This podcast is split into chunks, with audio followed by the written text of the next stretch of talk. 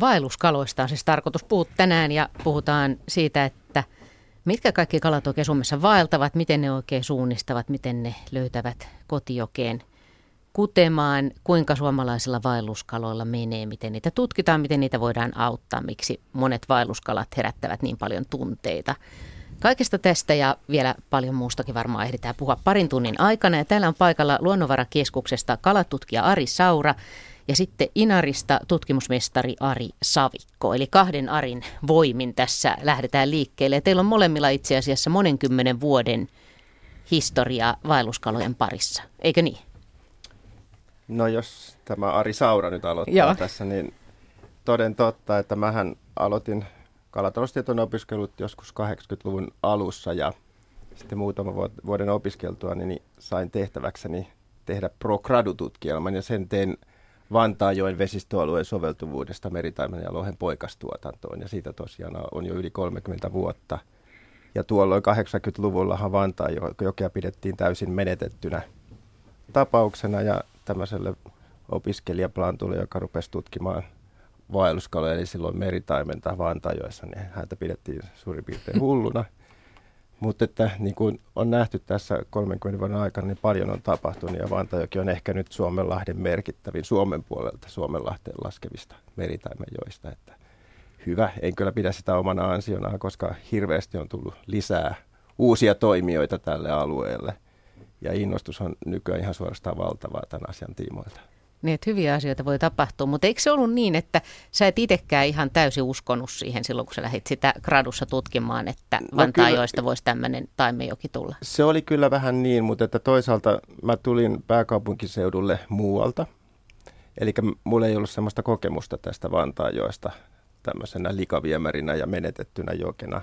Eli mä tulin tavallaan niin kuin avoimin mielin ja sitten kokeilin niitä istutu, istutuksia, taimenistutuksia sinne Vantaajoen koskialueelle ja yllättäen ne taimenopaikat menesty siellä ja jopa talvehti hyvin, että niitä löydettiin seuraavanakin vuonna, niin siitä sitten tota, se innostus itseni sisällä kasvoi kyllä, mutta että kieltämättä aluksi oli vähän skeptinen, kun katsoin sitä ka- kermakahvin väristä vettä tuolla Ruutinkoskella, niin vähän oli skeptinen mieliala kyllä päällä.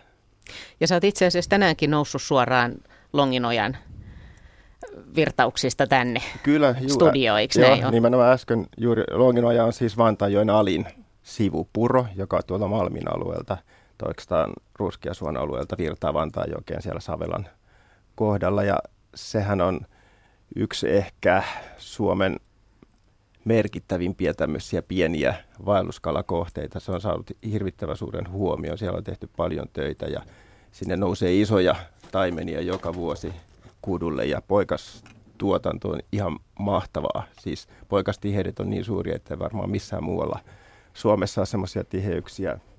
Mitattu tosin se on pieni puro, että se kokonaistuotanto on aika pientä, mutta että aivan hämmästyttävä puro. Ja olin siellä tosiaan tekemässä sähkökalastuksia ja arvioimassa näitä poikastiheyksiä. Hyvältä näyttää tänäkin vuonna. Longino, Longinoja ei petä koskaan. Sitten Ari Savikko Inarista sullakin, sä oot siis 80-luvulta myöskin ollut, ollut mukana näissä vaelluskalahommissa, eikö niin? Kyllä joo. Pohjoista kah- näkökulma asiaa.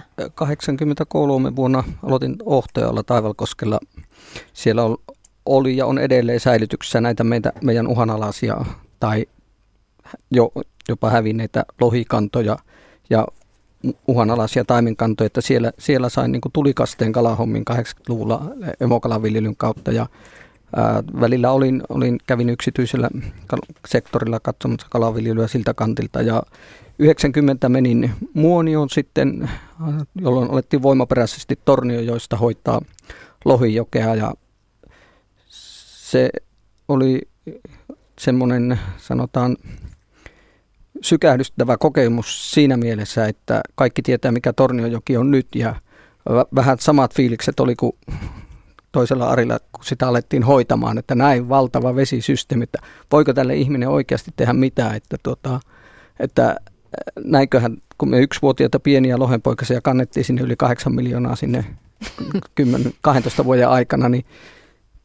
e, en olisi uskonut, että sillä, tai silloin niin tuntui, että ihminen on niin lyhytjänteinen, että 10 vuotta on tosi lyhyt aika, aika näissä. Että se, kun 20 vuotta se vei sitten, kun se alkoi niin näkymään kunnolla siellä lohi. Ja toki rauhoitukset oli osa syynä siihen, että rauhoitukset tuli oikea aikaa ja nämä voimakkaat tukiistukset oikea aikaa, että yhdessä ne sitten auttoi nousemaan Torniojoen siihen kukoistukseen, missä se nyt on, että sehän on tämmöinen niin kuin, oikein tämmöinen, pitäisi olla tämmöinen kansallinen ylpevä aihe tällä hetkellä, mitä on niin Torniojoessa saavutettu. Ja siellä Torniojoella loppui sitten ne tukiistutukset, kun joki alkoi tuottamaan poikasia siihen, siinä määrin. Ja sitten siirryin Inaariin, missä on ollut 2001 vuodesta asti ja ää, kiinteästi osallistun sitten näihin jäämereen laskevien lohijokien Teno- ja Näätämön tutkimuksiin ja Inarin velvoitehoitoon, että, että yli 30 vuotta on tosiaan vierähtänyt näiden vaelluskalojen parissa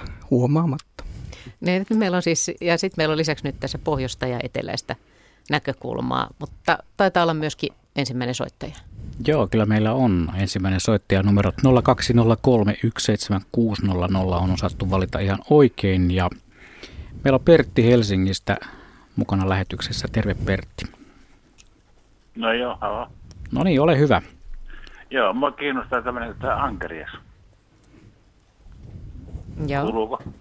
Joo, niin tämä, tämä ankerias, tota jo, että tämä on kuitenkin istutettu Suomessa ja ja kuitenkin sanotaan, että, että ankerias, niin kuin, että ne vaartaa lisääntymisalolle sarkassa mereen, kutemaan. Niin tota, miten nämä niin kuin, miten tämä niin oikeasti toimii? Että tämä, mitkä, nämä istutetut kalat, niin meneekö ne kutemaan sarkassa mereen vai onko tämä, missä on luontainen kanta, meneekö ne mereen kutemaan? Ja miten ne menee jostakin, jostakin kanta Hämeestä esimerkiksi? No niin, tässä onkin hyvä alku. Joo, joo eli pääst, Ari Saura. Päästiin, joo, Akeriashan on niin sanottu katadrominen vaelluskala, eli se lisääntyy meressä ja sitten edelleen ja kasvaa sisävesissä. Melkein kaikki muut vaelluskalat tekee juuri päinvastoin, että ne merialueilla kasvaa ja sitten lisääntyy sisävesissä. Mutta Ankerias on todellakin mystinen otus ja, ja kyllä siis Suomessakin on ollut ihan tämmöisiä alkuperäisiä luonnonvaraisia tänne sieltä Sarkassomereltä asti vaeltaneita pieniä ankeriita, jotka on sitten Suomen sisävesissä kasvaneita aikuisiksi. Ja ankeriassa on tämmöinen ikänestori Suomen kaloissa, että ne vanhimmat ankeriat taitaa olla 70-80-vuotiaita, mitä on määritelty. Että jopa niin kauan se saattaa viettää täällä Suomen vesissä ennen kuin se vaeltaa sinne mereen kutemaan. Mutta edelleenkin, vaikka sitä on paljon tutkittu, niin se on osittain mysteeri, että miten se pystyy niin kuin tekemään tämmöisen vaelluksen. Ja nyt viime aikoina niitä on merkitty, näitä Suomessa, Suomeen istutettuja ja muutaman kymmenen vuottakin Suomessa eläneitä ankereita, kun ne lähtee, lähtee sitten vaellukselle. Niitä saadaan jokien alajuoksulta kiinni. Sitten näitä vaeltamaan lähteviä ankereita, niitä on merkitty ja niitä on saatu tuolta etelämpää Saksasta ja Puolasta kiinni. Eli ne on ainakin lähteneet matkalle sinne sitä ei kukaan pysty sanoa, että, että saavuttaako ne sen meren ja koska ja missä ajassa. Siitä, siinä on vielä aukkoja. Mutta ainakin näyttää siltä, että myös nämä istutetut, istutetut ankeriaat lähtee, lähtee sinne merelle. On alun perin arvioitu, että ainoastaan Suomeen olisi tullut naaraspuolisia ankeriaita, jotka kasvaa riittävän suuriksi saadakseen riittävän energiamassan itseensä kasattua sen – elämänsä aikana Suomessa, jotta jaksaisivat sitten vaeltaa sinne Sarkassamerelle asti, koska ne eivät syö mitään sillä vaelluksella, vaan käyttävät pelkästään niitä energiavaroja, mitä on siinä muutaman kymmenen vuoden aikana hankittu. Mutta että tämäkin on vielä niin kuin osittain auki ja mysteeri, että, että onko se näin ja miten se on tapahtunut. On se aika ihmeellistä mm. mun mielestä. Tota, mutta siis vaeltaako se ankerias, kun se kerran lähtee, niin se menee vain kerran eikä sitten enää palaa? Kyllä. Et se, no mistä se, se tietää, milloin se lähtee näiden vuosikymmenien jälkeen? Sano se. Siinäpä se kysymys. Mutta että siinä t- tulee joku niin kuin, tietty mitta täyteen, eli tietty koko täytyy saavuttaa. Sehän on niin kuin evolutiivinen tulos. Et jos, jos se lähtee liian pienenä, niin se ei ikinä pääse sinne Sarkassomerelle eikä pääse lisääntymään, eikä sen geenit silloin ole siinä evoluutiossa mukana. Mutta jos se kasvaa tarpeeksi isoksi, niin silloin se ehkä pääsee sinne lisääntymään ja ne geenit on mukana siinä evoluutiossa. Eli todennäköisesti ne on Suomessa kasvaneet, kun tämä on aika kaukana, se 6-7 tuhatta kilometriä sieltä Sarkassomerestä, niin kasvaneet aika suuriksi suomalaiset ankeriat. Mihin kohtaan ne ankeriat istutetaan? Niitähän istutetaan sisävesille moniin paikkoihin, moniin näihin tota, rannikon jokivesiin, Kymijoen vesistöalueelle istutetaan paljon ja Kokemäenjoen vesistöalueelle. Ja nehän tota, aika huomattavan hyvin selviytyvät nämä pienet istukkaat. Siis niitähän pyydetään tuolta eteläisiltä jo, joilta, esimerkiksi Britannian Severtjoista pyydetään ankerian poikasia. Ne on siis niitä, jotka on Sarkassomerellä syntyneet ja merivirrat kuljettaneet sen toukkavaiheen ajan Euroopan rannikolle ja sitten semmoisena pieninä lasiankeriaina tai keltaankeriaiksi sanotaan sitten niitä vähän kehittyneempiä muotoja, niin nousevat sitten näihin Euroopan jokiin ja massoittainkin. Ja sitten niitä pyydetään sieltä ja siirretään tänne pohjoisille kasvualueille kasvamaan. Sitä ajatellaan, että se voisi olla tämmöistä ankeriaskannan hoitoa, koska täällä Suomessa sitten ne ehkä, niillä on mahdollisuus sitten kasvaa aikuisiksi ja vaeltaa sinne Sarkassumereen. Mutta että kaiken kaikkiaan Euroopassa ankerian tilanne on huolestuttava, että ne on vähentyneet ne poikasmäärät ja, ja se alkaa olla aika uhanalainen laji sinänsä. Ja yksi, mikä ankeriasta tekee vielä entistä uhanalaisemmin, on tämmöinen, mikä on nyky uusi ilmiö, tämmöinen lasiankeritten salakauppa. Mm. Eli niitä salakuljetetaan Kiinaan, valtavia määriä. Ja se, se on niin kuin aito uhka sille kannalle jo. Se on niin, niin iso ase. Siis niitä, niitä siis syödään mm. siellä Aasiassa. Käytetään ihan niitä pieniä, pieniä lasia. Ne on semmoisia 5-10 sentin mittaisia nuoria ankeriaita. Niitä massoittaa pyydetään, salakuljetetaan, viedään Aasiaan syötäväksi. Ja se on niin aika huolestuttava ilmiö, että niitä, tämä, että niitä tuodaan niin kuin muualle Eurooppaan ja pohjoiseen ja vapautetaan luonnonvesiin, niin se ei ole ehkä niin huolestuttavaa kuin tämä tämmöinen salakauppa. No, mutta eikö nyt tullut joku ankerian rauhoitus? Joo, ankeriastahan ehdotetaan, että se totaali rauhoitetaan, koska tuota, ää, niiden kannat on, on huolestuttavasti romahtanut, tai huolestuttavasti alentunut ihan Euro, koko Euroopassa, Euroopan tasolla, Euroopan tasolla ja sitten tuota, se, se kai on nyt yksimielisesti niin kuin todettu, että ne on kaikki yhtä ja samaa Sarkassomeren kanta, että sitä ei ole kuin se yksi kanta olemassa, että jos se, jos se kanta romahtaa, niin se niin kuin käytännössä koko eurooppalainen ankeriaskanta silloin romahtaa. Onko sitä tutkittu, siis ankerian suunnistamiset, mihin, mihin se perustuu, tiedättekö te siitä? se, se on sitä tutkittu aika paljon ja tota, se, että kun ne poikaset, jotka on syntyneet Saarkassumerelle ja lähestyvät sitten tota, Euroopan rannikkoon, niin ne kulkeutuu kyllä merivirtojen mukana. Eli ne on aika avuttomia itse niin kuin, hankkiutumaan omilla uimataidoillaan eteenpäin. Siinä vaiheessa sitten, kun ne on päässyt rannikolle, ne on sen verran suuria, että ne hakeutuu makean veden mukaan sitten näihin jokiin.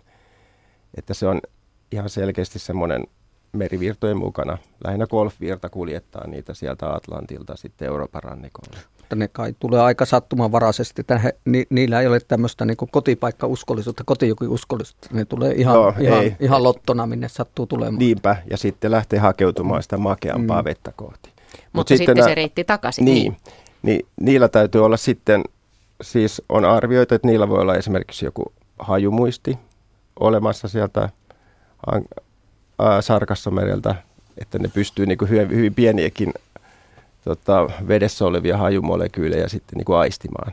Mutta että ilmeisesti se suuntautuminen sinne etelään ja Atlantille tapahtuu ihan niin kuin esimerkiksi maapallon magneettikentän mukaan. Et kalat on hyvin herkkiä tälle aistimaan tämän magneettikentän ja pystyvät kyllä orientoitumaan ja suuntautumaan sitä vasten. Mutta sekin on osittain vielä semmoinen suuri mysteeri, että miten, miten tämmöinen on mahdollista.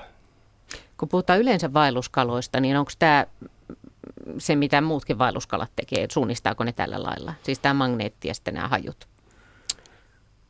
No nämä, varmasti nämä kalat, jotka sitten lisääntyy sisävesissä ja niillä on, ne on viettänyt esimerkiksi yhdestä kuuteen vuoteen poikasvuotta siellä, siellä sisävesissä jollain koskialueella, niin kuin esimerkiksi lohe- ja taimenen poikaset, niin niille jää kyllä sen kotijoen haju mieleen. Että ne kyllä sen tunnistaa ja sitten isona kaloina sen merivaelluksen jälkeen ne pystyy sitten orientoitumaan. Erityisesti lohi on hyvin tämmöinen kotijokiuskollinen, taimen ei ehkä niinkään. Mutta sen on ajateltu siinä lähisuunnistautumisessa olevan tärkein tekijä se hajuaisti. Mutta sitten siellä kauempana merellä niin on monennäköiset merivirrat ja tämmöiset lämpötilakerrostuneisuudet ja, ja sitten myöskin tämä magneettikenttä, jotka varmasti niitä orientoi sitten uimaan oikeaan suuntaan. Ja joku teoria on, että ne tunnistaisi ne alasvaeltavat poikaset. Että niissä, niissä ala, alasvaeltavissa poikasissa olisi joku ominaishaju siitä joista, mistä on tullut ja ottaisivat siitä Se on totta jo. Tämmöinen niin sanottu feromoniteoria on. Eli jos on semmoinen esimerkiksi taimenjoki, jossa on paljon taimenen poikasia, ne erittää jotain feromoneja, jotka on niin kuin sille kannalle tyypillisiä, jotka sitten ne emot tunnistaa ja menee sinne. Ja toden totta monissa esimerkiksi tämmöisissä taimenen kotiutuskohteissa on havaittu, että semmoinen paikka, jonne, jossa on paljon taimenen poikasia, niin se vetää myös paljon emokaloja puolensa verrattuna siihen, että jos on tämmöinen tyhjä, tyhjä puro tai joki, joka olisi muuten ihan sopiva, mutta jos ei siellä ole niitä poikasia, niin se ei välttämättä vedä emoja puoleensa. Mutta tämäkin on teoria, sitä ei ole vielä todistettu. On se aika ihmeellistä, että tässä heti törmätään asioihin, joita ei tarkkaan tiedetä. Mutta jos lähdetään vielä näihin perusteihin, niin mikä on itse asiassa vaelluskala? Me, meillä on vaelluskala-ilta käynnissä, niin mistä me puhutaan? Ari Savikko. Sekä ei tietenkään ihan ykselitteinen ole, että meillähän on tämmöisiä pitkän vaelluksen, merivaelluksen tekeviä kaloja. Sitten on sisävesillä järvestä jokeen vaeltavia kaloja ja sitten on tämmöisiä kaloja, jotka tekee järven tai joen sisällä syönnösvaelluksia, että kuinka, jos puhutaan pelkistä merivailuksista, niin silloin menee paljon yksinkertaisemmaksi, mutta sitten kun aletaan puhumaan näistä syönnösvailusta sisävesillä ja, ja, ja miksei rannikollakin, niin sitten puhutaan jo aika kirjavasta lajijoukosta. Mm. Kai se karkea jako menee sillä tavalla, että kala, jolla on nämä lisääntymis- ja poikasalueet täysin eri paikassa kuin sitten nämä syönnös- ja kasvualueet – niin kuin nyt lohi on tyypillinen tämmöinen vaelluskala. Mutta että sitten jos vähän niin kuin ahtaammin ruvetaan sitä niin kuin ajattelemaan, niin kaikilla kaloilla nämä ja poikasalueet on hiukan eri paikassa kuin ne syönnösalueet. Jos ajatellaan esimerkiksi haukea, jos, jos tässä Suomen rannikolla haukea, niin ne kutualueethan on sisälahdissa ja, ja mereen laskevissa puroissa, ja sitten isommat hauet saattaa olla niin aika ulkonakin esimerkiksi silakkaparvien perässä – kasvamassa, että siinä mielessä haukikin yhtä lailla voisi olla vaelluskala, mutta tämä raja on niin kuin aika häilyvä. Ja, y- yleisesti puhutaan vaelluskaloina lohi, taimen. No lohi, taimen, vaellussiika, tämä jo ankerias, joka on mainittu, särkikaloista vimpa ehdottomasti ja sitten ehkä nahkiainen. Siinä on ehkä semmoinen niin kuin ydinjoukko, mutta että kyllä aika monesti muut, muutkin. Tietysti ja, harjuskin osittain kyllä. Ja varsinkin taime on hyvin ongelmallinen koska, Siinä on koska paikallisia se voi, muotoja. Ja se voi mm. eli, sama, elinkerro aikana muuttaa sitä säilymistaktiikkaa, eli se voi jäädä, jäädä johonkin, se voi vaeltaa jonnekin ja jäädä sinne useammaksi vuodeksi Niinpä, sitten. Joo. Että, että ei, ei niin kuin ihan ykselitteisesti taimen takaa voi sanoa, näinpä. että ehkä meritaimen on kuitenkin käyttäytysmalliltaan suurempi kuin tämmöinen, tämmöinen sisävesissä asuva taimen. No katsotaan, meillä on seuraava soittaja, katsotaan, että miten hän on aiheen rajannut ja mistä kysyy? No niin. Me yhdistämme nyt Rovaniemen suuntaan. Siellä on Olli-Pekka puhelimessa. Terve. Joo, tervehdys ja kiitos hyvästä ja tärkeästä aiheesta. Ja tuota, äh, olisin lähinnä sitä niin kuin mielenkiintoisella kuullut, että kun Kemijoelle nyt on tehty näitä lohien ylisiirtoja ja kaiketi on suunnitelmissa nyt sitten mäti, mäti tuota niin, istutuksia joihinkin osiin, niin miten te näette, että kumpi näistä on niin käytännössä tehokkaampi? Onko, onko, tukeeko nämä toisiaan vai miten, minkälainen vaikutus voisi tällä olla ja, tai näillä ylipäätään? Ja sitten toisena kysymyksenä voisi olla se, että miten näette kalateiden ja niin sanottujen ohitusuomien niin kuin, vertailun siinä tehokkuudessa. Eli kaksi tämän tyyppistä ihan niin kuin verrokkikysymystä. Hyvä. Ari Savikko, ja aloita vaikka kertomalla, että mikä on ylisiirto. Joo, no ylis, ylisiirto on tämmöinen, että alimman voimalaitoksen alapuolelta pyydetään siihen nousevia kaloja, lähinnä kemion tapauksessa lohia, jotka siirretään sitten sinne Ounasjoen puolelle, missä on vapaita va, tai kutu, kutualueita ja siirretään ne sinne ja ne saavat siellä sitten kutea sinne kutusorakkoon rauhassa. Eli tätä on nyt Kemijoilla harrastettu useampana vuonna ja, ja Mätiäkinhän sinne on istutettu, sinne on istutettu jo itse asiassa Ounasjokke 90-luvulla ensimmäisen kerran lohenmätiä. Se oli Torniojoen kantaa silloin mitä sinne istuttu, kun Kemion oma lohikantaa ei ole olemassa edes viljelyssä. Ja, ja voimayhtiö on nyt tänä vuonna vienyt sinne Latvojen, sinne Ounasjoen sivujoki on vienyt pieniä mätimääriä ja nämä kyllä tukee ihan puhtaasti toisiaan. Ja Kemijokihan on tämmöinen, voisi sanoa tämmöinen monivamma potilas, eli siinä on niin kuin tuota, viisi voimalaitosta ohitettavana ennen kuin ne Ounasjokeen pääsee. Eli, eli kaikki mahdolliset tukitoimet tarvitaan. Ja ennen kaikkea siihen tarvitaan tämmöinen yhteinen tahtotila, että kaikki on niin kuin samaa mieltä, että se halutaan se lohi sinne ja, ja puha, niin kuin kaikki osapuolet puhaltaa samaa hiileen ja ollaan niin kuin tuota, yhdessä, ka, kaikki osapuolet on yhdessä sitä tekemässä, eli, eli pelkät portaathan ei ratkaise, ratkaise tilannetta vielä, että siihen tarvitaan ää, Ounasjoilla vielä kutualueiden kunnostuksia, vielä lisää kunnollisia kutualueita. Sitten tarvitaan tukiistutuksia sekä mätiistutuksia, ylisiirtoja.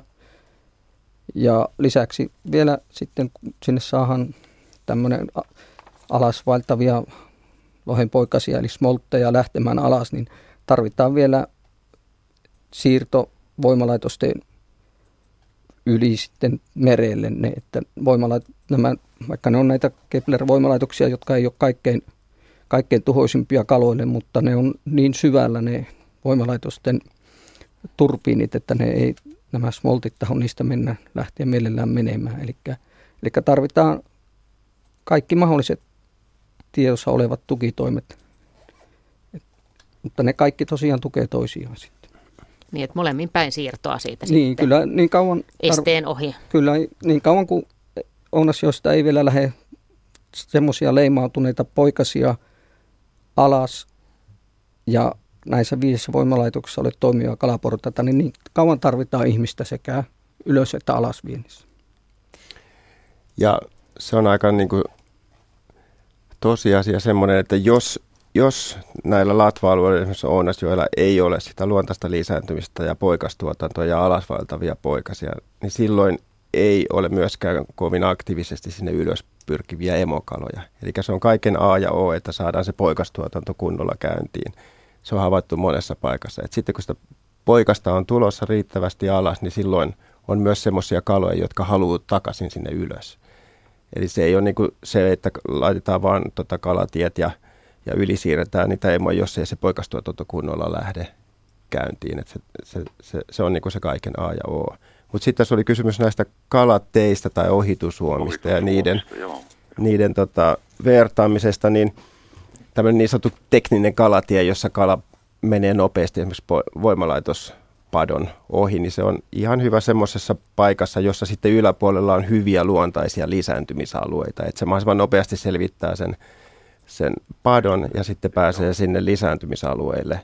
Mutta sitten ohitusuoma, joka on usein tämmöinen niin luonnonmukaisesti rakennettu pieni puro, joka ohittaa sen niin kuin aika pitkälläkin, pitkälläkin matkalla sen, sen voimalaitospadon, niin se voi olla taas hyvä semmoisissa pienemmissä paikoissa, jossa sitten yläpuolella ei heti olekaan mitään hyviä lisääntymisalueita.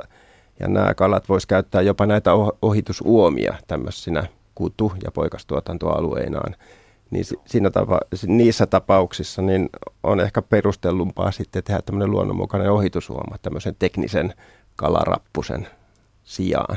Ja käytetäänkö näitä molempia Kyllä niitä keinoja? molempia käytetään. Täällä Etelä-Suomessa näissä pikkujoissa niin suositaan nykyään enemmän tämmöistä ohitusuomatyypistä juuri sen takia, että täällä on muutenkin ne poikastuotantoalueet niin vähäiset ja pienet, niin niistä saataisiin ehkä vähän sitten lisä, lisäpanosta siihen tuotantoon näistä uomista. Mutta sitten just esimerkiksi Kemioin tapauksessa niin saattaisi olla järkevämpää saada kalat nopeasti voimalaitosten ohi sinne Ounasjokeen, joka on sitten jo huomattavasti isompi ja siellä on laajemmat ne mahdollisuudet tuottaa tämmöisissä luonnonmukaisissa koskissa niitä poikasia. Joo, Hyvä. Joo, kiitoksia kovasti vastauksista ja jäädään kuuntelemaan muidenkin hyviä kysymyksiä. Selvä, kiitoksia Kiitos. Olli-Pekka Joo. soitosta. Ja hyvää illan jatkoa. Meille voi edelleen soittaa 0203 17600 on meidän sähköposti. Eikö siis puhelinnumero ja sähköpostiosoite on radio.suomi.yle.fi. Tänne on tullutkin paljon kysymyksiä. Otetaan tuosta yksi kappale. Tän on lähettänyt Juuso Kittilästä. Merestä kutemaan nouseva siika voi ilmeisesti liikkua pitkiäkin matkoja, kuten lohi ja taime. Ovatko joessa elävät siikakannat vaelluskaloja ja kuinka laaja niiden reviiri on? Ja sitten Juuso heittää vielä varsinaisen kysymyksen, kuinka joessa elävä siika liikkuu reviirillään vuodenkierron aikana ja kuinka laaja se reviiri on? Niin, tämä vähän riippuu joesta, eli, eli jos puhutaan sisävesien sisävesien nousevista siijoista, niin ne ei hirmu pitkiä ole. Ne yleensä ne nousumatkat, että esimerkiksi Ivalojoissa, jossa on tämmöinen hyvinkin tarkkaan tietty, tietty tuota, vaellussiikakanta, pohjasiika, joka vaeltaa Ivalojokeen kutemaan, niin se on semmoinen parikymmentä kilometriä järvestä, mitä se nousee. Ja jos taas puhutaan mereltä nousevasta siijasta, eli Torniojoista, niin se on pikkusen pitempi se matka, mutta ei nouse läheskään niin kauas kuin lohi, että se jää sinne yli Tornion puolelle, Tornion joissa se, missä vaellussiika nousee, mutta siian, siian taksonomia ei ole niin yksiselitteinen, että se on, se on pikkusen, pikkusen hankala laji siinä mielessä, että tuota, siellä on niin kuin, lajin sisällä on tämmöistä muuntelua, että siellä on, siellä on monta eri morin, monennäköistä siikaa ja sitten niille kun ne kun vielä saattaa risteytyä keskenään, että tuota, se, se on pikkusen hankalampi laji niin, niin kuin panna mihinkään lokeroon. Että onkin, onkin niin kuin sanottu, että siika on vasta lajiutumassa, että se on vasta niin kuin hakemassa sitä muotoa, minkälainen siika se, minkälainen siika se on sitten. Mutta tuota, Ounasjoen alueella, kun Kittilän puolelta siellä, niin voi sanoa, että siellä ei, niin kuin, siellähän ei tämmöisiä varsinaisia vaellussiikoja siinä määrin kuin esimerkiksi Ivalojoissa ja Tornioissa on, että ne on hy- aika paikallisia ne, paikallisia ne kannat, mutta toki ne, toki ne vaeltelee siellä, siellä äh, jonkun sorttisia matkoja, mutta ne on lähinnä syönnös, syönnösvaelluksia ja sitten toki ne kutuaikana hakee niitä kutupaikkoja, että jos, jos niillä ei, siinä lähellä ole, niin kyllä ne, ne löytää, kyllä ne liikkuu sitten niin tuota, kutupaikalle. Mutta siika on vähän on ongelmallinen laji näin niin kuin laittaa mihinkään kategoriaan. Kuulostaa. Tota, nyt muuten, kun äsken puhuttiin näistä ylisiirroista ja tota, näistä, näistä kalaportaista, niin kun ruvetaan, ruvetaan puhumaan vaelluskaloista, niin eikö se tilanne ole siis se, että Suomessa on hyvin vähän niitä vapaita jokia, mihin kalat voivat nousta ja vaeltaa. Ja siitä johtuu nyt koko tämä keskustelu.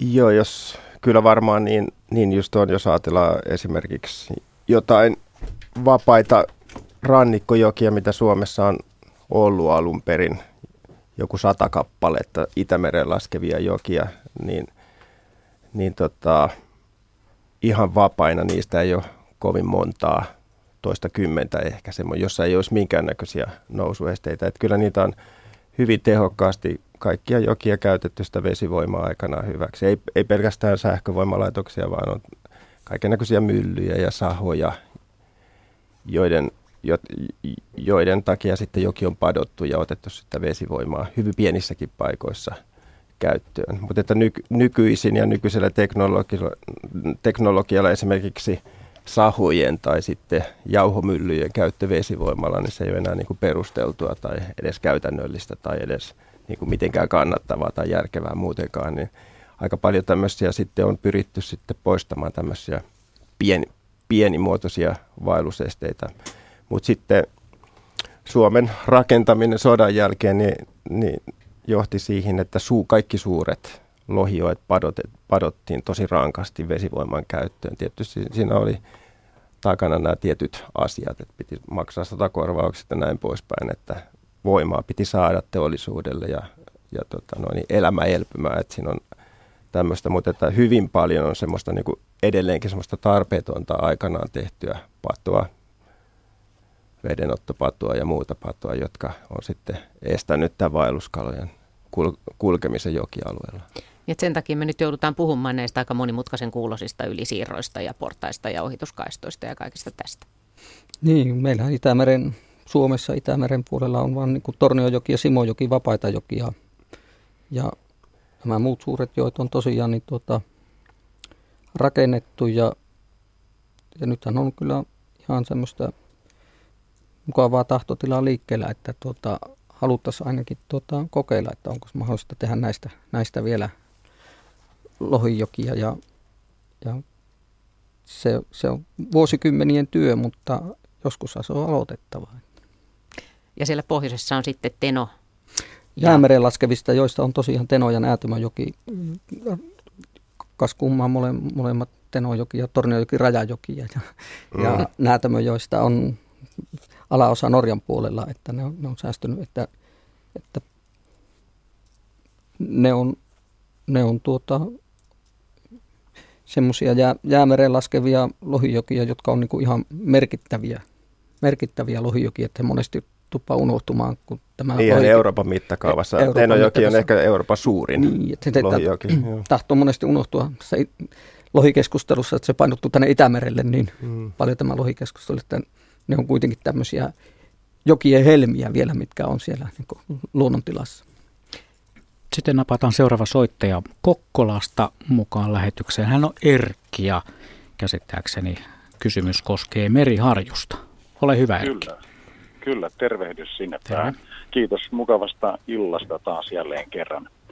Ähm, itsellä se harjus on tällainen, tällainen lempikala, jota perhostelen ja, ja tota, äh, pohjoisessa käy lähinnä perustelemassa jonkin verran tässä Kokkolan ympäristössäkin on jokiloissa, ja, mutta että meren puolella – tässä oli joskus 60-luvulla koko edustalla ollut hyvästikin meriharjusta. Se on vaeltanut tälle jon, jonnekin täältä, se on vaelluskala.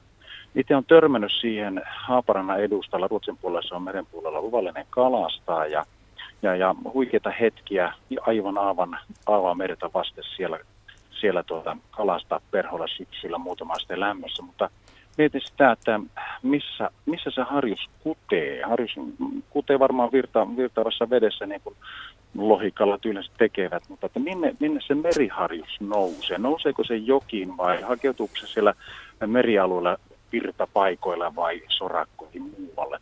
Mikä on, mikä on meriharjuksen vaelluksena kohta?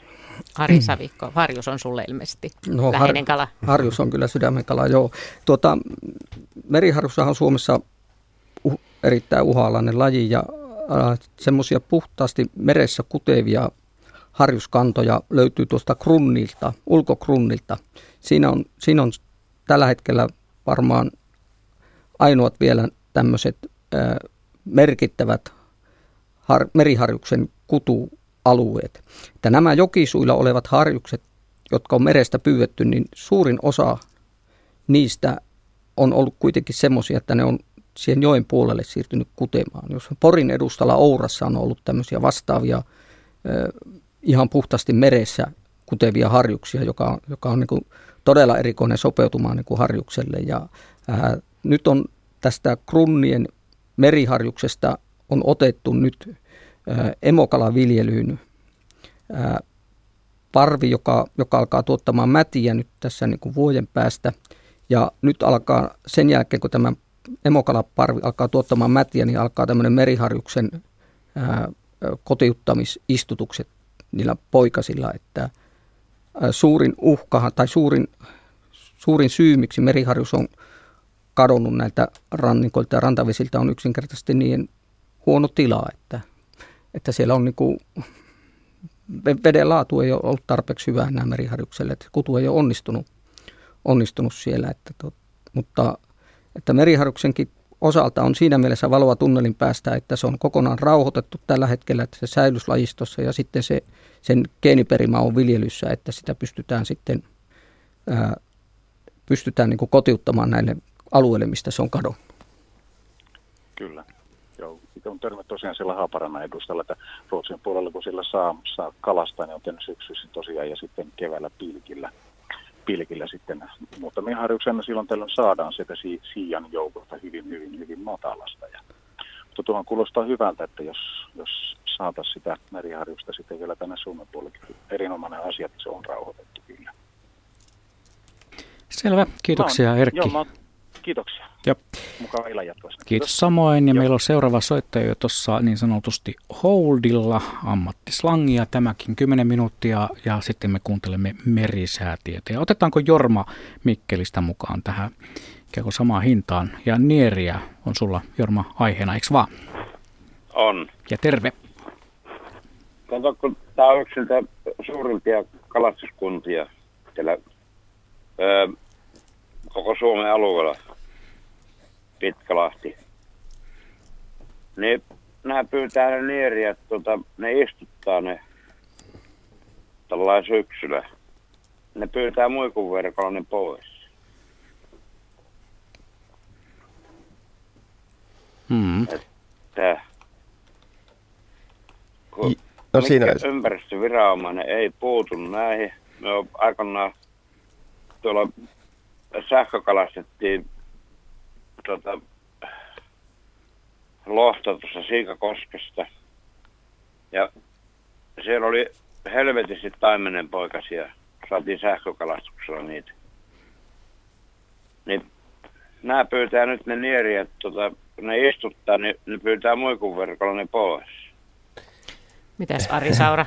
Mm, ei kuulosta ollenkaan järkevältä, että jos tota noin, nieriä poikasia istutetaan siinä, siinä tarkoituksessa, että saataisiin niin kotiutettua takaisin se Saimaan isonieriä tämmöisille, tämmöisille tota, alueille, niin ei kuulosta järkevältä niitä saman tien pyytää muikkuverkolla pois. Että kyllä paikallisesti olisi tehtä, tehtävä jotakin sitten niin kuin kalastuksen säätelyn tai, tai muun, muun järjestelyn kannalta, että näin ei tapahdu. Että en mä, en mä usko, että niin kuin mikään kalastusalue tai, tai osakaskunta, joka tekee tämmöistä toimintaa, niin mitenkään ti- tietoisesti niin kuin istuttaa nierien poikasia muikkuverkolla pyydettäväksi, että eihän se nyt ole ollenkaan järkevää. Mutta että semmoista tietysti voi sattua, jos samalla alueella on muikun pyyntiä, niin jokunen tai niitä poikasia voi kyllä jäädä hyvin muikkuverkkoon, mutta silloin pitäisi niin kuin säädellä sitä muikun kalastusta niin kuin sillä tavalla, että ei nyt suurta pyyntiponnistusta tule juuri siihen istutusajankohtaan, koska kyllähän se nyt on ihan selvää, että nämä juuri istutut poikaset helposti jää verkkoon kyllä. Mutta en osaa nyt niin kuin sanoa, että mitä pitäisi tehdä tai miten täällä paikallisesti pitäisi toimia ja kenen pitäisi toimia, mutta että ihan paikallisesti tämmöisten kalastusalueiden puitteissa nämä asiat pitää ratkaista. Että mä osaan täältä muuta neuvoa sanoa. Minkälainen kala tämä nieriä on kaiken kaikkiaan? No siis nieriähän on myös vähän semmoinen erikoinen laji, että meillä on tota, se, se on myös yksi laji, mutta että meillä on Saimaan alueella elää tämä Saimaan isonieriä, joka on tämmöinen äärimmäisen uhanalainen laji. Se on siis niin kuin epävarmaa, että lisääntyykö se luonnossa nykyään enää ollenkaan. Se on siis jääkauden aikana jäänyt Saimaan järvialueelle.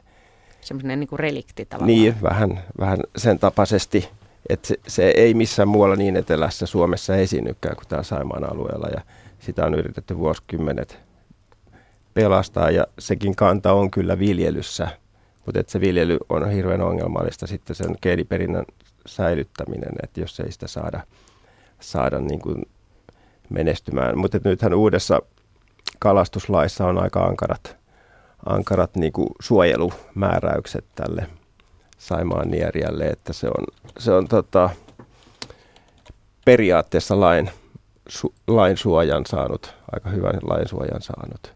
Mutta paikallisesti pitää sitten nämä muu, tämä muu kalastus sitten aina sopeuttaa näihin, näihin suojelupäätöksiin ja rauhoitusmääräyksiin niin, että ne sitten käytännössäkin toteutuu.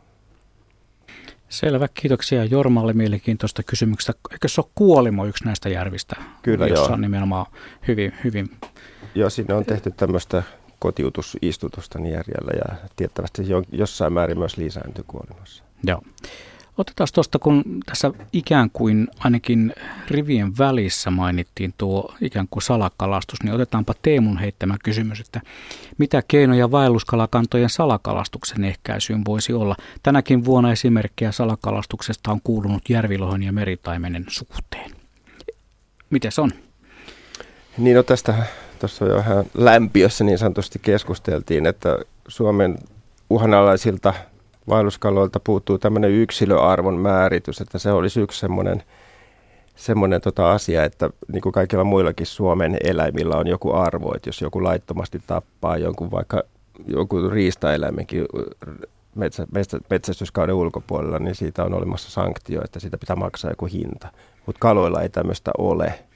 Se on ehkä ongelmaista sikäli, että kun kala, meillä kalat, vaelluskalat jaetaan tämmöisiin kantoihin ja osa näistä kannoista on äärimmäisen uhanalaisia ja osa vähemmän uhanalaisia ja osa jopa ihan hyvin, hyvin niin kuin toimeen tulevia, niin siinä mielessä ei voi lajille määrittää tämmöistä, tämmöistä hintaa, mutta että näille, ainakin näille uhanalaisille uhanalaisten kantojen yksilöille pitäisi pystyä määrittämään joku tämmöinen sanktiohinta, joka ehkä auttaisi tässä salakalastusasiassa. Ja tietysti valvonta on tämä toinen ikuisuuskysymys, että jos, jos valvontaa ei ole, niin silloin salakalastetaan. Valvonta voi olla hyvin monen tyyppistä, mutta sekin on aina sitten ratkaistava paikallisesti näissä tämmöisillä alueilla, missä sitten tämmöisiä uhanalaisia kantoja esiintyy ja joiden salakalastusta sitten esiintyy. Siis nämä, Suomessahan on näitä hyvin uhanalaisia perhoslajejakin ja monilla, siis selkärangattomillakin on, on hinta, joka mm. pitää maksaa, jos, jos niin kuin tahallisesti niitä, niitä menee hävittämään, mutta että kaloilla siis ei tämmöistä ole. Ei ole, ainakaan toistaiseksi. Mä näkisin ainakin, että se olisi yksi, yksi tie niin kuin eteenpäin tässä asiassa, että tämmöinen, tämmöinen yksilöarvo määritettäisiin myös. Ja, ja sen arvon, arvon laskeminen tietenkään ei ole ihan yksinkertainen, mutta on niin kuin arvioitu, että tuommoinen yksi järvilohi emo voisi, jos katsotaan mitä se tuottaisi poikasia ja minkä arvos, arvosia se olisi, niin kun se lähtisi se elinkierto sitä liikkeelle, niin sen arvo voisi olla 10 000 euroa, sen mm. yhden yksilön arvo. Että jos, jos tämmöisiä hintoja, hintalappuja saahan hänen uha-alaisille kaloille, niin olisi jonkunnäköinen uhka kuitenkin, kun tämän hetken sanktiot on mm kuitenkin sen verran pieniä, että se ei, se ei, ne, ei, ne ei näytä olevan riittävä pelote. No toi olisi ainakin aika paljon. Totta, niin te olette molemmat siis, molemmat Arit olette mukana arvioimassa näitä Suomen uhanalaisia lajeja, kun aina kerran vuodessa tulee tämä punaista kirjaa varten tämä arvio. Tai lajien. siis se tehdään kerran kymmenessä kerran, vuodessa. Kerran nimenomaan mm. kymmenessä mm. vuodessa tehdään tämä arvio äh, Suomen lajien tilasta ja arvioidaan, että mitkä on uhanalaisia ja, ja tota, seuraava arvio tulee 2019. 2019. Mm. Ja te olette molemmat mukana arvioimassa siellä sitten näitä. Joo, siinä, näitä siinä lajeja. kalaryhmässä nimenomaan. Ja, ja tota, sen tarkoitus on lähinnä tarkastella sitä, että onko tässä tapahtunut muutosta. Siis edellinen uhanalaisuusarvio tehtiin vuonna 2010. Ja meidän tehtävä on nyt sitten niin kuin varsinkin just näiden uhanalaisten kalujen osalta niin arvioida, että onko siinä tapahtunut jotain muutosta huonompaan tai parempaan ja sitten antaa se uusi arvio siitä, mutta se on aika pitkä jänteistä ja semmoista niin kuin, vähän niin kuin salapoliisityötä, että se vie tässä kyllä vielä aikaa. Ja siellä on muutamia just tämmöisiä siellä, ongelmallisia lajeja, niin kuin nimenomaan just tämä siika. Niin ja toi, että ei voidakaan puhua lajista, joka on niin kuin periaatteessa aina tämä perus niin, kaloissa, on, kaloissa on nyt päädytty siihen, että tehdään osittain ainakin kantakohtaisesti tätä arviota, koska ne eri kannat ovat ne eri, eriarvoisessa asia, asemassa. Meillä tulee ihan kohta merisää, mutta minkä takia kaloilla on näin, että nämä on niin erilaisia nämä ja kaloilla ehkä kannat. se, että kun ne on sitoutunut siinä omaan kotivesistöönsä ja hyvin eriytyneitä – kun ne, esimerkiksi linnut ja perhoset lentelee ihan vapaasti ja nisäkkäätkin liikkuu, että ne sekoittuu ne eri kannat, että puhutaan vain yhdestä Suomen populaatiosta, mutta kaloilla tämä, tämä vesistöön sitoutuminen on aiheuttanut sen, että ne on hyvin erilaisia ne eri kannat. Ja joen sisälläkin on sitten osakantoja, mikä vielä entisestään vaikeuttaa Niinpä. asiaa. Että isoissa, isoissa lohioissa on sivujokia, joiden, joidenkin sivuvesien kannat voi olla, olla paljon huonommassa kunnossa kuin itse pääuoman, että, että se, se tekee vielä asiasta pikkusen monimutkaisen. Mm, eivätkä ne risteydy keskenään, mm. vaan ne ovat hyvin eriytyneet. Ja johtuu juuri tästä kotipaikkauskollisuudesta. Mm. Yle, Radio Suomi. Miten jos mennään historiaa tarpeeksi taaksepäin, niin äh, milloin nämä meidän vaelluskalat on löytäneet nämä jokensa? Siis meidän täytyy, jos me peruutetaan esimerkiksi jääkauteen asti, miten niiden tarina menee? Niin, täällä meidän leveyspiireillä jääkausi aina pistää uusiksi koko paletin niin sanotusti, että niitähän on ollut useampia tässä viimeisen parin sadan tuhannen vuoden aikana, ja kalat on ollut olemassa. Kaikki nämä meidän nykyiset vaelluskalat on ollut jo siinä aikana olemassa. Mutta että me tarkastellaan ajanjaksoa nyt tämän viimeisimmän jääkauden jälkeen, joka, joka siis alkoi olla lopuillaan noin 8000 vuotta sitten. Ja silloinhan, niin kuten tiedetään, niin täällä on erilaisia vaiheita Itämeren piirissä ollut. Et me ollaan tämäkin alue, missä me nyt tässä Pasilassa ollaan, on ollut aika syvällä meren alla jossain vaiheessa. Ja välillä tämä on ollut mereinen ja välillä järvinen tämä ympäristö. Ja nämä meidän rannikkojoet ja kaikki reittivedet on alkaneet muotoutua sitten maankohoamisen myötä. Ja sitä myötä, kun näitä uusia vesiä on syntynyt, näitä jokivesiä, niin sitä myötä sitten tietenkin nämä vaelluskalat on hakeutunut sitten lisääntymään näille alueille ja pikkuhiljaa alkaneet eri, eriytyä kukin omaan jokivesistönsä. Osa on jäänyt sitten loukkuun tämmöisiksi äh, relikteiksi sitten tänne sisävesiin, kun maa on edelleen noussut. Et se on aika pitkä historia ja evoluution myötä sitten nämä kannat on eriytynyt ja se evoluutiohan jatkuu koko ajan, kunnes tulee taas sitten seuraava jääkausi ja aletaan alusta. Palataan niin kuin ikään kuin lähtöruutuun. Mutta se eriytyminen eri jokiin, niin se tapahtuu jo sitä kautta, että ne nousee johonkin jokeen ja sitten ne poikaset sieltä palaa siihen samaan kotijokeensa. Vähitellen se näin tapahtuu. Ja jos nyt vaelluskaloista esimerkiksi taimenta puhutaan, niin taimen on hyvin tämmöinen moni, monimuotoinen ja nokkela sanoisin, että se hakee sitä uutta elämänmuotoa ja sitä perustetta omalle elämälle hyvin aktiivisesti. Että se on varsinainen selviytyjä siinä mielessä, että se sopeutuu, hakee ja sopeutuu ja eriytyy ja muodostaa paikallisia kantoja. Se on nähty maailmanlaajuisesti. Sitten taas lohi on enemmän tämmöinen ehdoton tyyppi, että se haluaa niin pysyä siinä omassa hyväksi havaitussa paikassa ja sopeutuu sinne pitkän ajan jakson kuluessa. Ja siitä muodostuu sitten tämmöinen tyypillinen yhden joen lohikanta.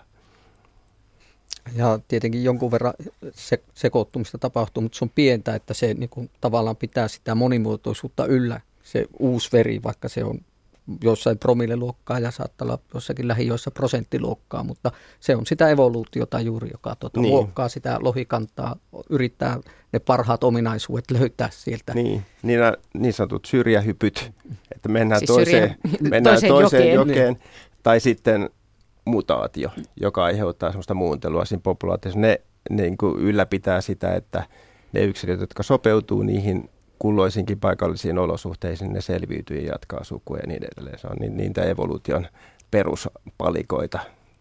Niin ne pitää ymmärtää tässä asiassa. Eli varsin pitkä historia itse asiassa, josta me nyt sitten nähdään tämä vaihe tällä hetkellä. Niin, me nähdään nyt, että mikä evoluution kehitysvaihe on nyt menossa. Sehän jatkuu jatkuu edelleenkin koko ajan, eikä lopu koskaan. Radio Suomi. Te olette molemmat olleet tutkimassa vaelluskaloja vuosikymmenten ajan tai mukana tässä vaelluskalahommassa. Itse asiassa jos peruutetaan vähän taaksepäin, niin pystyttekö te sanomaan, että mitkä on varhaisimmat tavat, miten vaelluskaloja on tutkittu tai havaittu Suomessa? Minkälainen on tämä historia? No ehkä, ehkä peruutetaan tuonne 1700-luvun puolelle asti. Että tuota, sinne asti. Sinne asti, että tämä 1730 ilmestyi ensimmäinen suomalaisen tekemä kaloja käsittelevä väitöskirja ja ää, tämmöinen oululainen kauppianpoika Daniel Ponge teki Lohesta silloin väitöskirja ja väitöskirjat silloin oli aika erilaisia, mitä ne tänä päivänä on. Että niissä saattoi olla tarinoitakin, jopa ruokareseptejä, mutta siellä, siellä oli, siinä oli tämmöinen viehättävä tarina, tarina oululaisesta kaupunginjohtajasta, pormestarista, joka oli tulossa Tukholmasta hyvässä myötätuulessa ja hänen kokkipoikkansa puutti vahingossa heidän sukulusikan mereen, kun tiskasi astioita. Siinä oli heidän sukuleimat ja muut, että se oli helposti tunnistettavissa. Ja no, kokkipoika kerran tunnusti sen kiltisti kapteenille, niin hänet, häntä ei sitä suuremmin rangaistu. Ja seuraavana päivänä pormestari Rouva meni Oulusta ostamaan lohen ja järkytys oli suuri, kun he perkkasivat sen lohen ja tämä sukulusikka löytyi sieltä lohen matsasta. Hän, hän piti tietenkin ennusmerkkinä, että, että, että haakserikko on käynyt ja laiva on ollut tuhon omaa ja yllätys olikin suuri, kun laiva tuli seuraavana päivänä ehyenä Oulun satamaan, että tämä on varmaan tämmöinen ensimmäinen kalan merkintä, tosin tahaton sellainen. Lusikka löytyi ennen sitä. Mm. Mutta miten sitten muut tämmöiset varhaiset havainnot kalojen vaelluksista? Ää, niitä havainnoitiin tämmöisten koukkulöytyjen perusteella. Niistä tehtiin itse asiassa aika hyvä, hyvä ja perusteellinen selvitys. Tämmöinen legendaarinen kalatutkija T.H. Järvi analysoi näitä koukkuja. Eri, eri maissa käytettiin erilaisia koukkuja ja niissä oli erilaiset tapsit ja erilaiset siimat. Ja, ää, näitä löytyi kaloista aina silloin tällöin ja näiden löydöksen perusteella sitten arvioitiin, että missä nämä kalat oli. Eli salapoliisi hommaa vähän, salapoliisi... tässä on nyt puolalainen koukku kiinni vai? Kyllä, kyllä, salapoliisi hommaa, että, että ennen kuin kehitettiin sitten varsinaiset kalamerkit ja niistä tällä hetkellä kalamerkinnöistä vastaa tuota Ari Saura tällä hetkellä luonnonvarakeskuksesta. Hänellä on niin paras tieto tällä hetkellä, miten, mistä kaikkialta tulee merkkejä tänä päivänä. Että toki, toki sisävesillä merkitään myös, mutta vaelluskalamerkinnät on etupäässä lohi- ja meritaimenmerkintöjä, jotka tehdään, tehdään tota Itämeren alueelle jokin tai mer- jokisuille. Meillä on ilmeisesti nyt soittaja, mutta puhutaan noista hetken kuluttua niistä, siitä, että miten kaloja tutkitaan tänä päivänä ja miten niitä merkitään. Ja... Juuri näin. Juuri näin. Jukka Torniosta on meidän seuraava soittaja. Joo, hyvää iltaa. Kysyisin Torniojoen lohesta ja lohien laskennasta. Joo, ole hyvä. Nyt on ollut todella mielenkiintoista seurata, kun joissa on ollut lohilaskuri useamman vuoden ja sieltä on saatu hienoja tuloksia lohien ää, nousumääristä aivan, aivan kappaleittain ja sitten pystynyt seuraamaan myös sitä nousupiikkiä, miten se etenee ja miten eri tuota, sääolosuhteet, vedenkorkeus ja muu sitten vaikuttaa siihen nousuun. Ja nyt olisin kysynyt, että mistä nämä vuosittaiset vaihtelut johtuu, että siellä on niin iso heitto. Esimerkiksi tänä vuonna taitaa olla vain reilu 40 000 kappaletta, kun edellisvuodet oli huomattavasti suurempia. Ja sitten olisi tietysti jatkokysymys, että jos saataisiin nämä muut voimalaitokset toimimaan tai ohitettua tai jotenkin muuten lohijoki elvytettyä, niin miten pian tällainen joki voisi sitten palautua Torniojoen kaltaiselle tasolle? Ari Savikko. Lohikannossahan on ollut aina ennen, ennen ihmisenkin toimintaa niin tämmöisiä aika voimakkaitakin kannanvaihteluita ja äh, siinä aika ratkaisevassa on tämä meri, meren tilanne, meren lämpötilat, ravintotilanne ja muu. Ja jos ajatellaan, että Torniojokeen nousi tänä vuonna 40 000 lohta, niin 90-luvulla sinne nousi 5 000, 4 5 000 lohta. Että siihen verrattunahan ollaan kuitenkin aika kohtalaisen hyvällä tasolla, että nämä sadan tuhannen nousihan vuodet, niin ne on varmaan, varmaan aivan huippuvuosia, että, että jos näitä tämmöis, jos, jos niin tulee tämmöinen aleneva aleneva käyrä, että näitä, se alkaa sitä 40 000 tippumaan tasaisesti alaspäin, niin sitten kannattaa olla huolissaan. Mutta tämmöisestä yhdestä ää, huonommasta lohikesästä niin ei, ei vielä kannata olla kauhean, kauhean huolissaan. Ja tänä vuonna varmaan yksi, yksi iso tekijä oli tämä hirmu myöhäinen kevät, kylmä, kylmä merivesi ja myöhään tullut kevät, niin saattaa olla, että osa lohista on jättänyt tulematta sen takia kudulle, että ne on niin katsonut, että ei, ei, olosuhteet ei ole hyvät. Ja, ja kyllä toinen kysymys oli näistä kalateista. Kalateista, että siis taivalhan on pitkä. Se on, se on, se on niin kuin ymmärrettävä niin kuin lähtökohtaisesti, että jos nyt aletaan tekemään Ounasjoista lohijokea, niin me tehdään työtä tuleville sukupolville – se on, se on niin kuin ihan selvä juttu, että puhutaan kymmenistä vuosista. Että Torniojoki elpy tuohon kuntoon, kun se on tällä hetkellä, sinne meni 20 vuotta. Ja tuommoinen joki, missä ei ole omaa lohikantaa, jos on viisi voimalaitosta, niin puhutaan, puhutaan varmasti niin tuota, semmoisista ajanjaksoista, että toisille sukupolville siinä aletaan töitä tekemään, mutta ehkä se, ehkä se kannattaa, että ei, ei niin kuin voi olettaa, että jos kalaportaat tulee Ounasjokeen, niin seuraavana vuonna tehdään kalastusmatkailuyritys Torniojoki varten. Se on pitkä tie, mutta joskus se on aloitettava. Ja tuossa tuli itse asiassa nyt mainittua nämä laskurit, niin siitä me päästään nyt tähän, että mitenkä, mitenkä tänä päivänä näitä vaelluskaloja siis seurataan näitä määriä. Mitä tapoja meillä on? Mikä laskuri?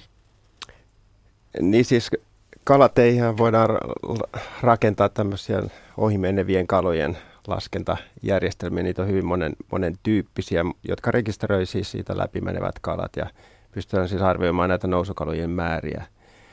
Esimerkiksi kaloja voidaan, niille voidaan laittaa niin sanotut pitmerkit. Pitmerkki on siis se sama, mikä laitetaan tuonne koiran niskanahkaan, semmoinen yksilötunniste. Niin esimerkiksi tämmöisiä istutettavia lohenpoikasia, vaelluspoikasia, niille voidaan vatsaonteloon laittaa semmoinen pitmerkki. Eli ne saa yksilöllisen merkin ja sitten kun ne menee kalaportaasta semmoisen pitantenin läpi, niin se rekisteröityy tietokoneelle, että aha, tämä yksilö meni tästä nyt silloin ja silloin. Että tämä on semmoinen aika niin kuin näppärä keino, automatisoitu tavallaan tätä laskentaa, yksilöistä laskentaa. Tietysti voidaan ihan kalamääriä tällaisilla torniojoilla se tehdään luotaamalla. Siellä on semmoiset Ditson kaikuluotaimet, jotka siis luotaa ja kuvaa ne ohi nousevat kalat ja pystytään niin kuin arvioimaan tämä kalamäärä sillä tavalla. Ja niin kuin Ari tuossa jo mainitsikin, niin tämä 40 000, mikä nyt tänä vuonna on laskettu Tornionjoken nousevaksi, niin sehän on ihan kohtuullista keskimääräistä hyvää tasoa, että nämä huippuvuodet vaan antaa sen kuvan, että se on ihan mieletöntä se lohen nousu sinne ja joka vuosi, mutta sehän ei pidä ollenkaan paikkaansa, koska luontaista vaihtelua aina on. No voidaanko videoilla seurata? No kaloja? siis usein näihin laskureihin liittyy se videoseuranta, että niissä samoissa, samoissa laskentalaitteissa, jotka sitten esimerkiksi elektronisesti rekisteröi nämä kalat, niin ne myöskin kuvaa kuvaa sen ohimeilinen kalan, että se voidaan ihan tunnistaa niin kuin kuvankin perusteella. No pystytäänkö sitten yhtä kalaa seuraamaan niin kuin jossakin, että miten se meressä liikkuu ja miten se sitten no, vaeltaa? Sit pyst- on tämmöistä telemetriamerkintää, eli siis voidaan käyttää tämmöisiä ult- ultraäänimerkintöjä, jotka siis lähettää ää, ultraääniä veteen ja niitä pystytään tämmöisillä hydrofoneilla seuraamaan – ja sitten on radiotelemetria, joka lähettää siis radioaaltoja. Mutta tämä radiotelemetria ei toimi kunnolla meressä syvällä, koska radioaallot ei etene vedessä kovin syvältä. Et niitä ei voida niinku pinnan päältä luodata, mutta tämä tämä ultraäänitelemetria, jossa siis ääniaaltoja lähetetään siellä veden sisällä, niin se toimii myöskin veden alla ja nämä on aika pitkälle kehittyneitä tekniikoita, että voidaan luodata sit yksityistä kalaa esimerkiksi jokialueella, kun ne menee tämmöisten vastaanotin laitteistojen ohitse jossakin tietyssä joen kohdassa, niin tulee rekisteröityä, jos niille on laitettu tämmöinen ultraääni lähetin kyytiin. Et se on aika pitkälle kehittynyttä teknologiaa ja sitä hyödynnetään myös kaloilla. Ja me taitaa olla jo seuraava soittaja, mutta miten vielä tämä sähkökalastus, mitä nyt tällä hetkellä esimerkiksi tehdään ja tutkitaan näitä poikasia, eikö se ole just tämän, siis, tämän hetken hommaa? Joo, tähän aikaan vuodesta sähkökalastetaan tämmöisillä lohia meritaimenjoilla ar- ja niillä arvioidaan poikastuotanto tai poikastuotantoa, siis poikasmääriä näillä poikastuotantoalueilla. Että se, meillä on semmoinen sähkökalastuslaitteisto, joilla, joilla tietyt koealat sieltä poikastuotantoalueilta alueelta sitten sähkökalastetaan. Ja se sähkökalastuslaite, se on semmoinen, jolla voidaan tainnuttaa nämä kalat hetkeksi. Ne ei vahingoitu siitä, ne joutuu semmoiseen sähkökenttään ja ta- taintuu siinä het- hetkeksi, että ne voidaan kerätä talteen ja sitten arvioida sen koealan poikas saaliin perusteella sitten se poikas, kokonaispoikastuotantomäärä siellä kyseisellä poikastuotantoalueella. Ja nämä on nyt just käynnissä sekä etelässä että pohjoisessa nämä vaelluskalojen poikastuotantoarviot. Te ette todellakaan tapa niitä kaloja. Ei todellakaan tapeta niitä. Hyvä. Sitten me yhdistämme puhelinlankoja pitkin lähetyksen ylikiiminkiin. Siellä on Anja. Terve. Hei. Kiva, kun pääsi lähetykseen. Joo, ole Joo. hyvä vaan.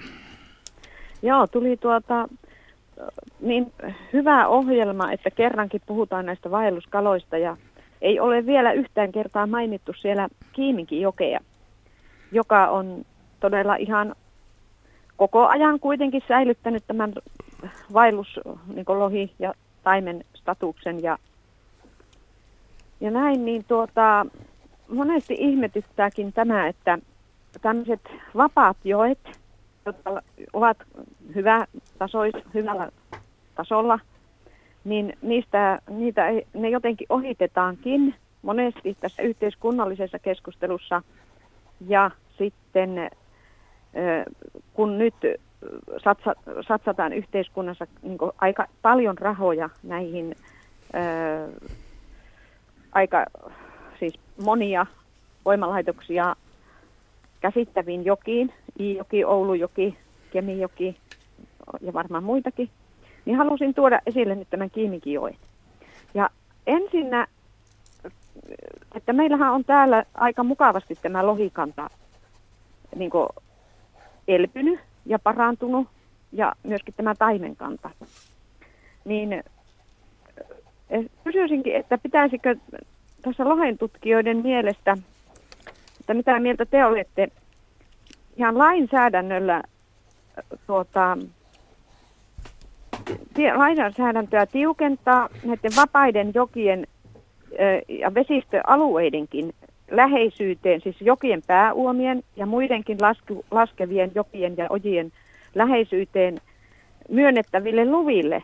Kysymys on nyt esimerkiksi turpeen tuotantoluvista, jotka täällä Oulun alueella on hyvin, hyvin tuota, himoit, himoitaan näitä ihan, ihan joen läheisyydessä perusta, yritetään perustaa tälläkin hetkellä ihan täällä ylivuoton vuotolla ylikiimingin, missä ollaan tämmöinen tuohisuoki ihan perustamassa, joka on ihan tämän joki, joen ihan lähituntumassa, johon laskee sitten vielä sieltä ojia.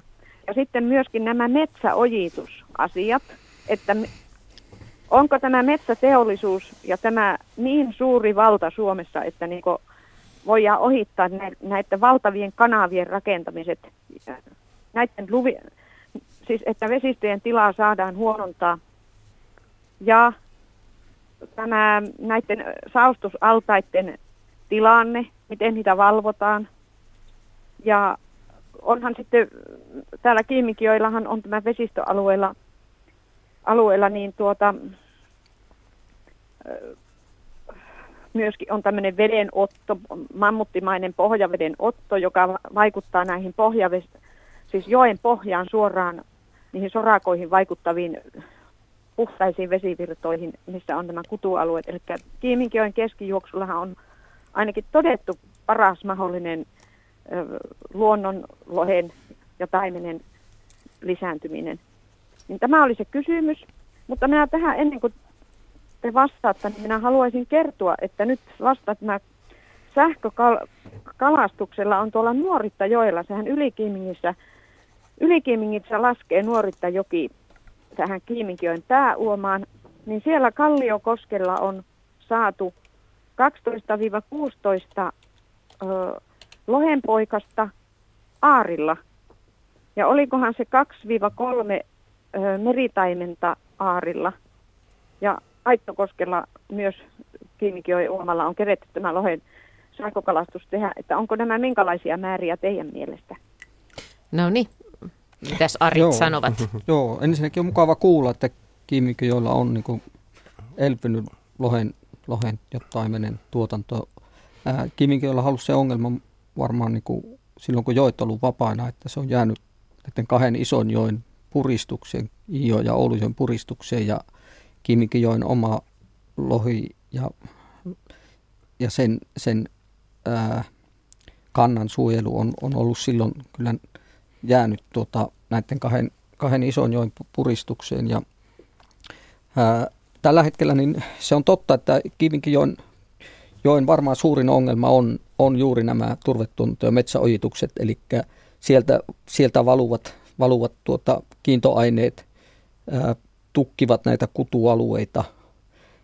Metsäojituksiahan on nykyään yritetty tehdä paremmaksi, eli jätetty enemmän enemmän tuota, ää, tätä suistoa, että ne ei tule suoraan jokeen, mutta vastahan tullut tutkimus osoittaa, että nämä vanhatkin ojat tuo vielä merkittäviä kiintoainopitoisuuksia sinne, sinne jokeen. Eli, eli Kiiminkijoen suurin ongelma on tämä, juuri nämä mainitsemasi asiat. Ja nuo poikasmäärät, varsinkin lohen osalta kuulostaa ihan, ne on ihan kohtalaisella tasolla ja äh, en tiedä sitten, että onko ne, onko ne tuota, istutuksista peräisin, onko ne sinne tehty mätiistutuksia vai onko ne ihan luonnonkudusta. Että jos ne luonnonkudusta on, niin on, on tosi, tosi iloisia uutisia, varsinkin jos ne on siellä Nuorittajoen puolella vielä, että jossa olisi, on niin kuin lisää poikastonta aluetta. Kimikijokihan on kuitenkin ollut tämmöinen, tämmöinen joki, johon on pitkään istutettu lohta. Sitten sitä on Taivalkoskelta ohtajalta istutettu Iijoen kantaa olevaa lohta sinne 80-luvulta asti ja ää, sen elpyminen ää, is, suuremmaksi, tai sen tu, tu, lohen tuotanto elpyminen suur, suuremmaksi on varmaan ollut, ollut juuri tämä veden laatu, joka, joka on estänyt sen, koska sehän on vapaa joki ja muuta, muuta syytä siellä ei, ei ole, ole, että Minkä takia se vedenlaatu on niin tärkeä, että se vedenlaatu on riittävän hyvä? Ari Saura. No siis näillä monilla Pohjanmaan joillahan on tämmöinen niin sanottu happamuusongelma. Eli varsinkin semmoisilla vesistöalueilla, jotka on juuri ojitettu tai kaivettu jostain syystä, niin kuin esimerkiksi metsäojitusalueilla, niin siellä tapahtuu tämmöisillä niin sanotuilla alunnamailla, jossa on tämmöisiä sulfaattipitoisia pitoista maaperää, tapahtuu semmoista, että kuivana kautena ne maat hapettuu ja sitten tota, siellä alkaa muodostua ihan rikkihappoa, joka sitten tulva-aikoina huhtoutuu sitten veden mukana ja saattaa aiheuttaa tämmöisen erittäin voimakkaan happamuuspiikin. Ja just esimerkiksi lohi ja taimen on erittäin herkkiä näille happamuuspiikille ja monissa semmoisissa niin sanotuissa hy- hyvänkin näköisissä ja hyv- hyvän olosissa joissa, niin ei ole ollut sitten tämä poikastuotanto mahdollista juuri näiden happamuuspiikkien takia, tai se on jäänyt hyvin mitättömäksi tai vähäiseksi. Ja, mutta sitten esimerkiksi mä itse olin pari viikkoa tuolla Isojoen vesistöalueella hieman etelämpänä Selkämeren puolella, ja sehän on myös erittäin voimakkaasti metsäoitettua se valuma-alue aikanaan. Mutta että nykyään, ja silloin heti ojitusten jälkeen nämä happamuuspiikit oli hyvin yleisiä ja voimakkaita, ja se tuota, häiritsi sitä taimenta todella pahasti siellä, luonnonvaraista taimenta, mutta nykyisin sitten kun ne metsäajat on jo vuosikymmeniä siellä ollut ja alkanut niin kuin luonnonmukaistua – ja siellä on alkanut tapahtua semmoista tavallaan niin kuin ojien umpeen kasvua ja sitten tätä suoda, suodattumista ja kosteikkojen muodostumista, niin se happamoituminen on yhä vähenevä, vähenevä ongelma, jollei niitä sitten taas kaiveta uudestaan auki niitä ojia. Että kyllä se luonto niin kuin pikkuhiljaa myös palautuu tämmöisillä niin kuin aika pahastikin hajonneilla alueilla.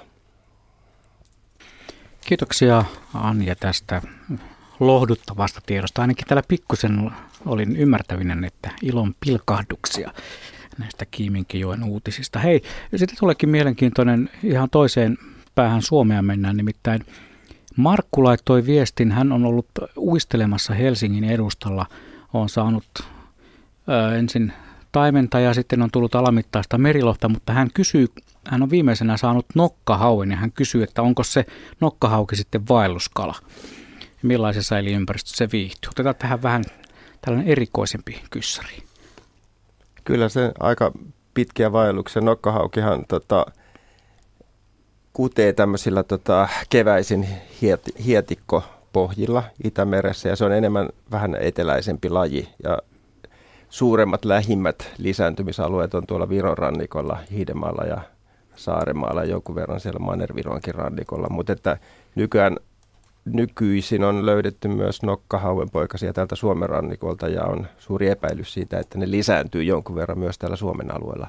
Mutta se on aito tämmöinen merikala ja viettää sen syönnös aikansa ja kasvukautensa avomerellä silakan ja tuulenkala ja, ja kilohailin perässä ja sitten tulee näille rantahietikoille keväisin kutemaan, että siinä mielessä kyllä nämä vaelluskalan kriteerit täyttää kyllä nokkahaukikin. Ja minkä näköinen on nokkahauki? nokkahauki on semmoinen vähän semmoinen niin kuin ankeriasmainen pitkä kala, jolla on aika pitkä nokka nimensä mukaisesti, semmoinen luiseva, luisevat leuat. Ja tota, se on hyvin semmoinen kapea, hopean hohtoinen. Jos sen saa saaliksi ja perkaa, niin sen luut ovat huomiota herättävän vihreät, johtuen tietystä mineraalista, joka kertyy nimenomaan nokkahauen luihin. Että se on ehkä yksi hyvä tuntomerkki. Selvä juttu. Otetaan sitten toinen kysymys. Meille varmaan puhelultakin vielä mahtuu todellakin, koska 32 minuuttia on vielä lähetysaikaa jäljellä, mutta Taito kyselee tällaista, että, että kun tv näytetään kuvia kalaistutuksista, niin monesti niissä tankkiautosta päästetään valtava määrä poikasia vesistön samaan pisteeseen. Taitolle on tullut mieleen, että olisiko poikasten tulevaisuuden kannalta suotuisampaa päästää pienempiä määriä poikasia useampaan eri paikkaan. Miltä tämä kuulostaa asiantuntijoiden mielestä? Hajasijoitusta. Öö, jossain määrin sitä joissain paikoissa harrastetaankin, varsinkin just jos istutetaan tämmöisiä jokipoikasia tai tämmöisiä pienempiä poikasia, ne on syytä levitellä sinne poikastuotantoalueelle, jos puhutaan lohesta tai taimenesta mieluummin kuin löräyttää ne yhteen kasaan, mutta että suuri osahan näistä istutuksista tehdään näillä vaelluspoikasistutuksilla, jo, joissa on niin lähtöoletuksena se, että, kun, että ne on vaellusvalmiita ja ne lähtee saman tien sitten sille merivaellukselle, ne tehdään ne istutukset johonkin rannikolle tai jokisuuhun tai joen alajuoksulle.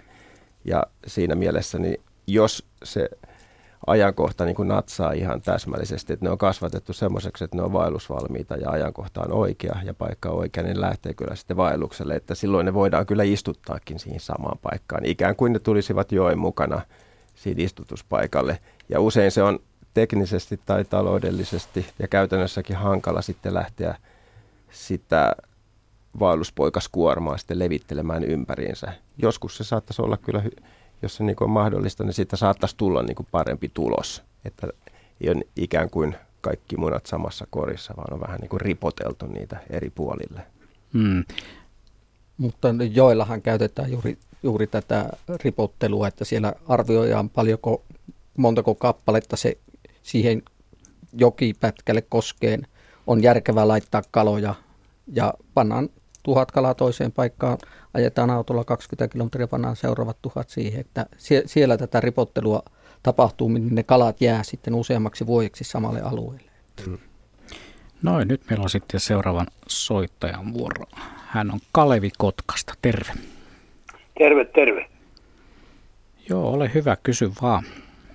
Joo, minä tuota kysyn täällä Kotkassa Korkeakosken voimalan kalateitä rakennettiin tänä hetkinen viime vuonna vissi, vai oliko se jo edellisenä vuonna. Ja tuota, jos ne kalatiet toimii, niin siellä on yläpuolella hyviä koskia, missä tuota, missä lohet pääsee tekemään lisää kutemaan ja niin poispäin miten tämä kalateiden rakentaminen on onnistunut ja onko kalan nousua paljon tapahtunut? Kyllä, kyllä Korkeakosen kalatien rakentaminen on hyvin onnistunut, että siellä se pyörii ja tota, se on kalojen käytettävissä. Mutta ennen kuin se lähtee se kalojen nousu siellä Korkeakoskella oikein toden teolla käyntiin, niin se edellyttää se, niin kuin tässä jo aikaisemminkin mainittiin, että siellä yläpuolella tosiaan olisi – runsaasti niitä yläpuolisille tuotantoalueille leimautuneita poikasia kasvamassa. Ja Joo. tällä hetkellä siellä se luonnontuotanto on hyvin vähäistä, että Kymijoella, sehän on monihaarainen se Kymijoen suistoalue, se on viisihaarainen ja suurin osa tästä nykyisestä luonnontuotannosta tapahtuu siellä niin sanotussa Koivukosken ja Langinkosken haarassa Koivukosken voimalaitoksen alapuolisilla alueilla Siikakoskessa ja niillä tota, Sikakosken, Kokonkosken alueella. Ja nämä kalat, jotka on siellä syntynyt, niin ei niillä ole mitään tarvetta sitten aikuisena merivaelluksen jälkeen sitten pyrkiä sinne patojen yläpuolelle. Eli täälläkin tarvitaan nyt kärsivällisyyttä. Korkeakoskella on erittäin hyvä, moderni, nykyaikainen, toimiva kalaporras, kunhan saadaan sitten sinne yläpuolelle – niitä poikasia joko istuttamalla ja luontaisen lisääntymisen kautta vähitellen niin paljon, että on riittävästi sitten myöskin näitä sinne yläpuolelle leimautuneita alasvaeltavia e- syönnösvaelluksen läpikäyneitä emoja sitten nousemaan takaisin jokeen. Oliko tarpeeksi monimutkaisesti sanottu? Minä olen kiinnostunut siitä sen takia, kun meillä oli mökki, joskaan ei ole enää, Vääränkosken rannalla ja siinä oli semmoinen saari, jonka läpäisi semmoinen puro. Ja kalatutkijat kävi sähköpalastamassa siitä poikasia ja sieltä kyllä niitä löytyi. Joo, tunnustan, tunnustan olleeni siellä. Se on tullut sinä. olemme, olemme ilmeisesti tavanneet. Kyllä, ilmeisesti me... ollaan tavattu sitten kyllä jo tuttu paikka kyllä. Ja siellä, sehän on hyvin mon, monimuotoinen se väärään koski muutenkin. Siellä on niitä sivuomia ja tämmöisiä, just tämmöisiä Joo, pienempiä niin paikkoja. On. Ja siellä todellakin niitä lohen luonnonpoikasia on, on löytynyt nyt myöhemminkin jonkun verran. Mutta että se, siihen nähden, että kuinka hienot ja monimuotoiset tuotantoalueet siellä on, niin se luonnon lisääntyminen ei ole vielä niin kuin silleen pamahtanut oikein kunnolla käyntiin. Mutta että Joo. mä vaan odotan sitä, sitä päivää, kun se tapahtuu. Et se on ihan varma nyt, että kun, kun siihen, sen eteen tehdään töitä, tehdään niitä poikasten kotiutusistutuksia sinne padon, patojen yläpuolille ja, ja tota, annetaan sen luonnon lisääntymisen tapahtua siellä, niin, niin jonain, minä, jo yksi kaunis kerta, vein... niin se alkaa sitten tuottaa ihan itsestään niitä poikasia Joo, ja nousukaloja. Hyvä, hyvä, hyvä. Minä vein teidät veneellä sinne saareen. Aha, no niin, nyt muista. Ja taisi muuten aerokin katketa siinä jossain tiukassa joo, niin paikassa. Niin ja, katketa, joo. ja, mutta selvittiin siitä ilman kylmää kylpyä. joo, kyllä, kyllä. joo, hieno, hieno juttu. Joo, hyvä. Hyvää joo. jatkoa vaan sinne Kiitos, kiitos samaa teille. Kiitos. Kiitoksia Kalevi soitosta ja vielä voi soittaa 0203 17600. Jännittäviä pieniä yhteensattumia aina näissä lähetyksissä muuten tulee vastaan, harva se kerta. Miten kun tässä on puhuttu nyt näistä viljelyistä ja istutuksista ja muista, niin, niin tota, mm, se voi kuulostaa jonkun korviin siltä, että eikö ne niin kuin luontaisesti voisi siellä lisääntyä, tai mitä sinne istutellaan ja miksi niitä viljellään. Ja... No just tämmöisessä kotiutuskohteessa niin kuin Kymijoki, jonne yritetään, se alkuperäinen lohikantahan on tuhoutunut ja hävinnyt ja kadonnut, sitä ei ole enää olemassa, vaan siinä kotiutetaan nyt Nevan kanta oleva lohto, joka kyllä sopeutuu Suomenlahden olosuhteisiin hyvin, niin, niin tässä kotiutusvaiheessa niin tarvitaan tosiaan niitä tyhjiä poikastuotantoalueita, täyt, tai niitä pitää täyttää istuttamalla, että nopeutetaan tätä kotiutusprosessia. Kyllä se vähitellen luontaisestikin saattaa tapahtua, että aina joku yksittäinen lohi sinne sinloitäilöön eksyy ja lisääntyy siellä, mutta se saattaa vielä 50, 100 vuotta, 200 vuotta ennen kuin se kanta on niin kuin sinne muodostunut. Että näillä kotiutusistutuksilla me pyritään niin kuin nopeuttamaan tätä prosessia, että olisi niitä ylösnousevia patojen ohi ja pitkin ylösnousevia kaloja olemassa. Ja ne kalat, jotka on sinne niin kuin nuorena istutettu, niin ne ei lähde sitten enää sinne nevaan tai minnekään. Ei, ei, lähde, ei lähde. Että kyllä ne, ne, ne niin kuin, jos ne nyt on yhden vuoden siellä tuot, poikastuotantoalueella kasvaa ja saa sen ho, joen hajun ja majun, maun itseensä, niin kyllä ne sitten emokaloina takaisin pyrkii sinne, sinne koskialueelle, missä ne on niin kuin suurimman osan siitä poikasvaiheen elämästään viettänyt. 24 minuuttia meillä vielä tässä tehollista keskusteluaikaa vaelluskalaillassa ja osan siitä käyttää myös Jari-Pekka. Hän on soittaa meille Kontiolahdelta. Tervehdys Jari-Pekka. Tervehdys, tervehdys. Joo, ole hyvä, ole hyvä. Joo, tota, mm, tuossa muistan lukeneeni joku aika sitten lehdessä tuosta, että on kiinnostuttu kansainvälisesti näistä meidän lohijokiloista, kalajokiloista ja näistä lähinnä siinä mielessä, että miten on no, kalojen nousu estetty monissa, monissa jokiloissa. Niin tota, onko teillä parempaa tietoa, että millä tavalla tämä kansainvälisesti tämä meidän kalojen, nousukalojen tilanne on huomioitu. Ja sitten toinen kysymys on, että kun eikö tämä lohen nousu perustu tuohon lohen viettiin, että se se hakkaa päätänsä siihen padon seinä niin kauan kuin henki pihisee. Että tuota, en tiedä, tuleeko uudelleen hakkaamaan, se joskus pääse, mutta tuota, eikö siinä ole sellainen vietti, että se johonkin jokeen nousi. Täytyykö se olla se Synnynjoki tai kun on joku geeni, mikä ohjaa hänet sinne samaan jokeen. Mutta tuo kansainvälisyys juttu kiinnostaa minua enemmän kiinni, että onko kansainvälisesti, kansainvälisesti tämä asia miten pinnalla ollut. Muistan lukeneeni lehdestä ja lähinnä siitä syystä, kun tämä Saimaan järvilohi on kuolemassa sukupuuttoon näiden padottujen jokien takia, niin että siinä olisi tulla Euroopan unionissa esimerkiksi oltu kiinnostuttu, että eikö näihin patoihin saada nousuportaita, että mikä siinä, mikä siinä maksaa. Mitäs Arit? Niin, kyllähän Euroopan unionin tasolla ollaan kiinnostuneista, kiinno, kovin kiinnostuneista Euroopan sisällä uhanalaisina olevista eliölajeista, niin miksikä se ei myöskin kalalajeista. Ja kyllä täällä toki, toki tekemistä riittää.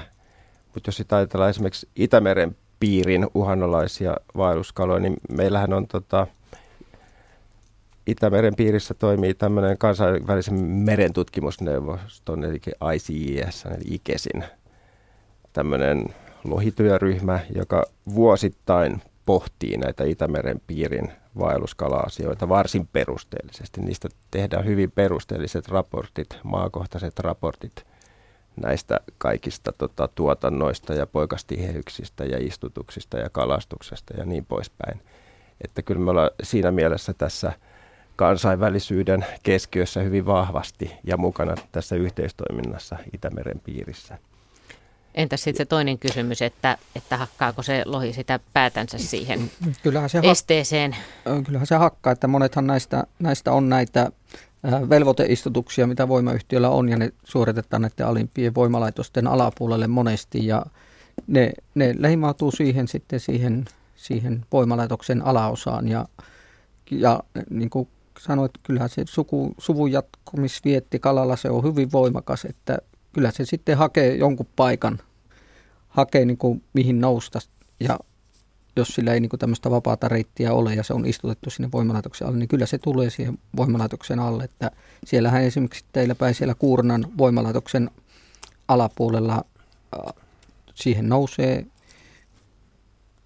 pieniä määriä järvilohia, joita sitten yli siirretään sinne vapaaseen alakoitajokeen tai vapaalle osuelle ainoa se alakoitajoen pätkä, minne niitä siirretään sitten kutemaan. Että ne on suurimmaksi osaksi, tai siis käytännössä kaikki, on istu, joskus istutettuja ne järvilohet, jotka siltä kuurnaa alapuoliset voimalaitoksen alta saahan sitten siirrettäväksi sinne ylös. Että nyt vasta pari vuotta sitten syntyi ensimmäiset luonnossa syntyneet järvilohet varmaan 50 vuoteen. Että siellä on juuri siellä alakoita, joilla näistä ylisiirretyistä kaloista. No mutta jos se lohi ei pääse mihinkään, se luovuttaako se sitten jossakin vaiheessa vai mitä se sitten tekee? No mä oon aina sanonut tästä, koska mä oon taimenmies, että lohi on tyhmä ja taimen on viisas. Niin kuin tässä asiassa, että lohi on vähän semmoinen yksioikoinen, niin kuin tässä ehkä tuli jo, tuli jo tota aikaisemminkin puheeksi, että se yrittää aika suoraviivaisesti päästä sinne, missä, mistä se on lähtöisin. Mutta taimen on tämmöinen vähän niin kuin nokkelampi ja monimuotoisempi, että, että jos sillä on joku reitti tukossa, niin se etsii jonkun toisen reitin. Ja on vähän semmoinen niin kuin vekkuli siinä mielessä, että saattaa sitten livahtaa vaikka naapurijokeen. Ja se on ehkä ollut se taimenen pelastus täällä meidän padotuissa joissa, että se on pystynyt kuitenkin sinittelemään. Ja jos ei se nousuyhteys toimi, niin se jää sitten sinne jokeen ja pystyy siellä tuottamaan niitä lisääntymiskykyisiä naaraita – päinvastoin kuin lohi, joka vaatii ne naaraskalat aina sen merivaelluksen tullakseen sukukypsyksi. Mutta lohi siis, mitä se sitten tekee? No se hakkaa päätänsä siihen niin. Hmm. Tuossa vanhan kaupungin koskella olen melkein tippasilmässä katsonut, kun ne hyppää siihen vanhan voimalan patoon. Tippuu alas, hyppää uudesta ja lyö päätä. Siinä on viisi metriä ainakin ainakin tota nousua, ihan pystysuoraa nousua, ei siitä taida mennä mikään kala. Joo, kala se on, kyllä se on aika kova urakka. Siinä tosiaan tota, niistä ehkä suurin osa on nykyään tosiaan taimenia niistä ylöspyrkijöistä ja, ja saattaa kyllä sitten etsiä sen itähaaran, jossa on niin se nousuyhteys, mutta jos siihen lohi eksyy, niin pelkäänpä pahoin, että sillä käy juuri näin kuin tässä mainittiin, että hakkaa päätään seinään loputtomiin. Kuinka vahvoja uimareita ne oikein on, tai hyppäjiä? No onhan ne, siis sillähän on se lähtönopeus lohella saattaa olla joku tämmöinen 12 metriä sekunnissa, kun se pinkasee niin kuin tämmöisestä kunnon kuopasta liikkeelle. Mutta jos se, jos se ponnahdus alusta niin on liian matala, ettei saa kunnon vauhtia siinä, niin ei se kovin korkealle pääse. Mutta on niitä mitattu semmoisia parin kolmen metrin loikkia kunnon, kunnon tämmöisestä vesikuopasta, minkä lohi pystyy ylittämään ja miten ne isommat könkäät esimerkiksi siellä näätämällä tai no, Hyvä esimerkki varmaan niin. on kolttaköngä siinä Norjan puolella, joka on aika hu, huima, huima tuota, köngäs, niin kyllä ne lohet menee siitä ylös, koska siinä on tarpeeksi vettä niin, niille, että ne ottaa vielä vauhtia siitä kosken kuohusta, kun ne menee ylös. Miten sä arvioit metreissä sitä lentomatkaa siinä? Kun ne... On se varmaan viisi metriä se putouskorkeus siinä. Joo. Että kyllä se, kyllä se menee tota, aika hurista. Se etsii kuitenkin sen eh, helpomman reitin siitä kuitenkin. Niin ei se suoraan sitä viittä metriä ei, polka, ei. polkase, mutta että helpoimman kohdan niin, siitä. Niin. Vaikuttavaa. Joo. Miten itse asiassa muuten tuossa edellisellä tunnilla puhuttiin, tai mainitsinkin jo siitä, että, että pystytäänkö sitä arvioimaan, että miten iso merkitys näillä vaelluskaloilla on ollut Suomen asuttamisen kannalta? Osaatte sitten sanoa siitä? No mä oon ihan vakuuttunut siitä, että me ei istuttaisi tässä Pasilassa nyt pitämässä tätä ohjelmaa, jos ei lohta olisi tai taimenta olemassa, koska Helsinki on perustettu nimenomaan, tai tänne on asutusta alkanut kerääntyä sen takia, että on ollut huomattava vaelluskalajoki. Se oli ilmeisesti ollut meritaimenta, joka on noussut Vantaan jokeen ja jota on pyydetty ja jota, joka on kuulunut sitten aikanaan niin kuin kuninkaalle se kalastusoikeus ja sitä on vuokrattu Vidon paadisten luostarin munkeille sitä Vantaanjoen kalastusoikeutta aikoinaan, että tämä on, tämä on hyvin monessa jokisuussa niin kuin tämä asutuksen kerääntyminen ne on tapahtunut nimenomaan sen takia, että sinne on noussut vaelluskaloja, joita on sitten pyydetty. Ja, ja se on koko se kulttuuriperinnön niin kuin se lähtökohta. Yksi hyvä esimerkki katsoa Suomen vaakunoita, kuinka monessa Suomen vaakunassa on kalaa, joka niin kertoo siitä, että se on ollut sille kunnallekin, niin, kunnan syntymiselle niin hyvin merkittävää. merkittävää tuota, ja varmaan kaikki nämä Suomen jokisuuden rannikkokaupungit on enemmän tai vähemmän syntynyt sen kalan ansiosta niin kalasta ja metsästä ja kansaahan me niin kuin perimme pohjimmiltaan olemme. Ja onhan näitä tarinoita joilta, että siellä oli jopa kirkon kello soitto kielletty lohennousuaikaan. Sitä pidettiin niin tärkeänä. Mm. tärkeänä. No niin sitten se on ollut juttu. kyllä tärkeä. ja on, onhan esimerkiksi Oulussa silloin uh, tämä Siian lippuaminen, niin siihen on liittynyt sitten tällaisia jopa niin kuin aviollisia toimenpiteitä, että on miehet menneet niiden naisten kanssa mieluiten naimisiin, jolla, jonka suvulla on ollut hyvät, hyvät siikalippua, missä nämä, niitä sanotaan, ne luvat?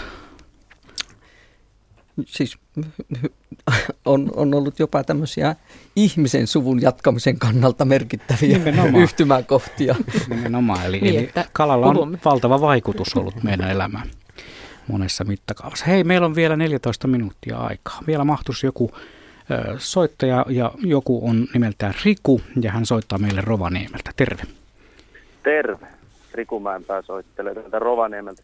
Täällä jo Olli-Pekka soittikin Rovaniemeltä selvästi täällä pohjoisessa on kiinnostusta näihin asioihin. Tota, no oikeastaan kaksi kysymystä. Ensimmäinen liittyy tuohon eri kalastukseen ja vähän nyt Torniojokea koskee varmaan ja sitten toivottavasti tulevaisuudessa myös Kemijokea, mutta tota, niin, niin, että minkälaisia vaikutuksia tällä merikalastuksella, siis tämmöisellä pyydyskalastuksella on ni, niihin kuteviin lohiin, kun nyt oli, keväällä oli täällä pohjoisessa siitä kovasti puhetta, kun ollaan muuttamassa tätä asetusta Itämeren kalastuksessa ja sitten tota, että sitä oltaisiin aikastamassa ja että minkälaisia vaikutuksia tämmöisellä aikastamisella on, kun poliitikot on sanonut tai eräs kansanedustaja täällä sanoi, että se on niin kuin hyvä juttu ja se parantaa Torniojoen lohikannan niin kuin mahdollisuuksia, lisääntymismahdollisuuksia ja sitten taas toiset on kauheasti äänestänyt, että ei, ei voi tämmöistä tehdä, että se huonontaa tilannetta. Tähän haluaisin semmoisen niin kuin, tota, asiantuntijalausunnon eikä semmoista poliittista vastausta. Ja sitten toinen tähän Kemioin lohiportaisiin liittyen, mikä kun puhuitte siellä tästä tämmöisestä yhteisestä tahtotilasta, että mitä on, on niin kuin havaittavissa, niin se on ihan totta, että semmoistakin on, mutta sitten kun lukee paikallista lehteä täällä vaikka, niin tosi paljon semmoista ajatusta, että, että, tota, että se ei niin kuin vaan ole yksinkertaisesti mahdollista Kemijoissa. Että on jotenkin niin erityislaatuinen joki, että, että se niin kuin hauet syö ne smoltit tuossa matkalla alas ja että se ei niin kuin käytännössä vaan niin kuin voi onnistua. Niin pitääkö se paikkansa, kun mä oon kuitenkin ymmärtänyt, että maailmalla olisi tota, paljon isompiakin lohijokia padottu ja siellä kuitenkin, oliko Colorado-joki vai Kolumbia-joki, missä ensimmäisen pado yli nousi vuosittain miljoona lohta, niin onko se niinku tosi, että, että Kemijoki on niinku tavallaan tosi tosi erityisen vaikea vai onko se vaan tämmöistä propagandaa, jos voi näin sanoa. Ja sitten vielä yksi henkilökohtainen kysymys oli pakko kysyä, että miten tämmöinen, että miksi, että mitä väliä sillä on, että saataisiin esimerkiksi Ounasjokeen lohi nousemaan. mit, miten, tämä nyt, jos menee vähän henkilökohtaiseksi, mutta miten te perustelette vaikka omaa työtänne, että, että miten tota, miten te perustelette itsellenne, että tämä on niin tärkeää työtä, mitä me tehdään? Se on niin vaikea mun mielestä kansalaisen niin ymmärtää. Mulle se ei ole vaikeaa, mutta niin tuntuu, että politiikassa on helpompi sanoa, että kun rakennetaan pato, niin sä saat miljoonan, mutta sitten kun rakennat lohiportaan, niin mitä sitten? Että eihän se, ketä se hyödyttää? Tämmöisiä kysymyksiä. Niin, ehkä me tässä luonnonvarakeskuksen työntekijöinä, niin meidän tehtävänä on niin ylläpitää luonnon monimuo- monimuotoisuutta ja nämä meidän kohdalla nyt on sattunut nämä kalalajit, että ehkä siitä lähtee se motivaatio, että jos on mahdollista niin kuin palauttaa johonkin edes vähän vaikeammankin kautta, niin sitä kannattaa ainakin yrittää. Ja sitten meillä on aika paljon hyviä kuitenkin tämmöisiä hyviä esimerkkejä, kun on puhuttu Torniojoista ja Vantaanjoista jo tässä aikaisemmin, niin että voi lähes niin kuin mahdotonkin saada mahdolliseksi, niin ei nyt kannata luopua ihan, ihan vaikka nyt vaikuttaakin aika hankalalta se tilanne, jos puhutaan nyt nimenomaan kemioista esimerkiksi. Mm. Mutta että kyllä kai se oma motivaatio lähtee just siitä, että on nähnyt niin kuin se oman kät- kättensä tai oman töittensä tuloksia sitten tässä niin kuin pitkän kokemuksen perusteella, niin sen, sen takia nyt lähtisi heti niin kuin heittämään kirvestä kaivoon ihan mahdottomankaan haasteen edessä, vaan aina kannattaa yrittää kuitenkin. Jos sen verran tuohon merikalastukseen voi ottaa ei-poliittista vastausta, että totta kai kaikki kalat, mitkä tapetaan kutuvailuksella, on pois kutu, kutukannasta, tapetaan ne sitten merellä tai joissa, että, että kysymyshän on sillä lailla koko ajan ajankohtainen ollut iät ja ajat, että merikalastajat vastaan jokikalastajat, että siinäkin olisi tämmöinen koska yhteinen, niin kuin tämmöinen, toki merikalastusta säädellään, siinä on omat lait ja ne pyytää mitä niille annetaan. Ja me ei voida sille mitään, että lohi on hyvin poliittinen eläin, että siellä tehdään poliittiset päätökset, joilla, joilla näitä rauhoituksia ää, siirrellään.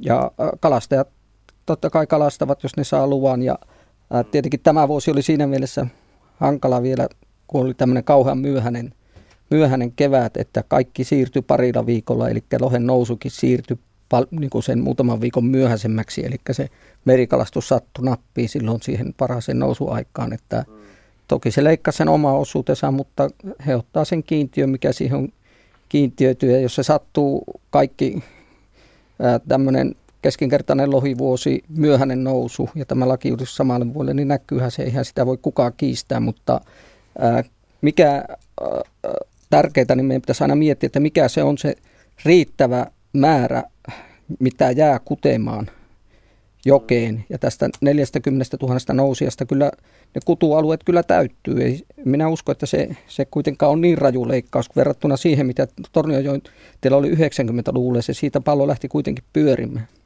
Mm. Mutta sitten tämä Kemijoen erityisasema, se, ei, se, ei se sen erityisempi ole ole kuin esimerkiksi Iijoki, jossa on samat viisi voimalaitosta.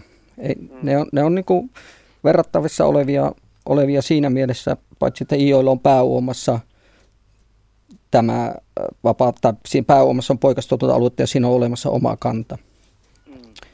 Mutta Kemi, Kemijoissa on, siinä on paljon toimijoita ja uh, se, että sanoin, että on tämmöistä yhteistä tahtotilaa havaittavissa, niin – se tarko, tarkoitin sillä sitä, että nämä jyrkät ääripäät on lähentynyt toisiaan ja ollaan niin kuin alettu pikkuhiljaa lähentymään, lähentymään näissä ajatuksissa toisiaan. Eli suure, suuret toimijat pystyy puhumaan jo samasta asiasta, vaikka vielä, vielä on paljon asioita, jotka ei ole, ei ole joissa, joissa on näkemysero, mutta puhutaan kuitenkin samasta asiasta. Että siinä mielessä, siinä mielessä tuota, on toiveikas, että lähitulevaisuudessa päästään vielä lähemmäs näissä asioissa ja syy siihen, että miksi Ounasjoista olisi saatava lohijoki. Ja, ää, lohihan on tämmöinen hyvin tunteita herättävä kala ja se, se, sillä on niin tuota, se pitää sisällään valta, valtavia tunne, tunnelatauksia puoleen ja toiseen ja ää, ää, oma, jos kysyt henkilökohtaisesti, niin on, on ollut näkemässä ihan vierestä, kun Torniojoki on elpynyt tuohon kuntoon lähes kuolesta joista. Niin meillä on keinot, meillä on konstit, meillä on, niin, meillä on niin kuin olemassa jo niin paljon tämmöistä valmista tietoa, miten tämmöinen tämmöinen joki voidaan elvyttää. Niin minusta on suurta typeryyttä olla käyttämättä sitä tietoa. Hmm.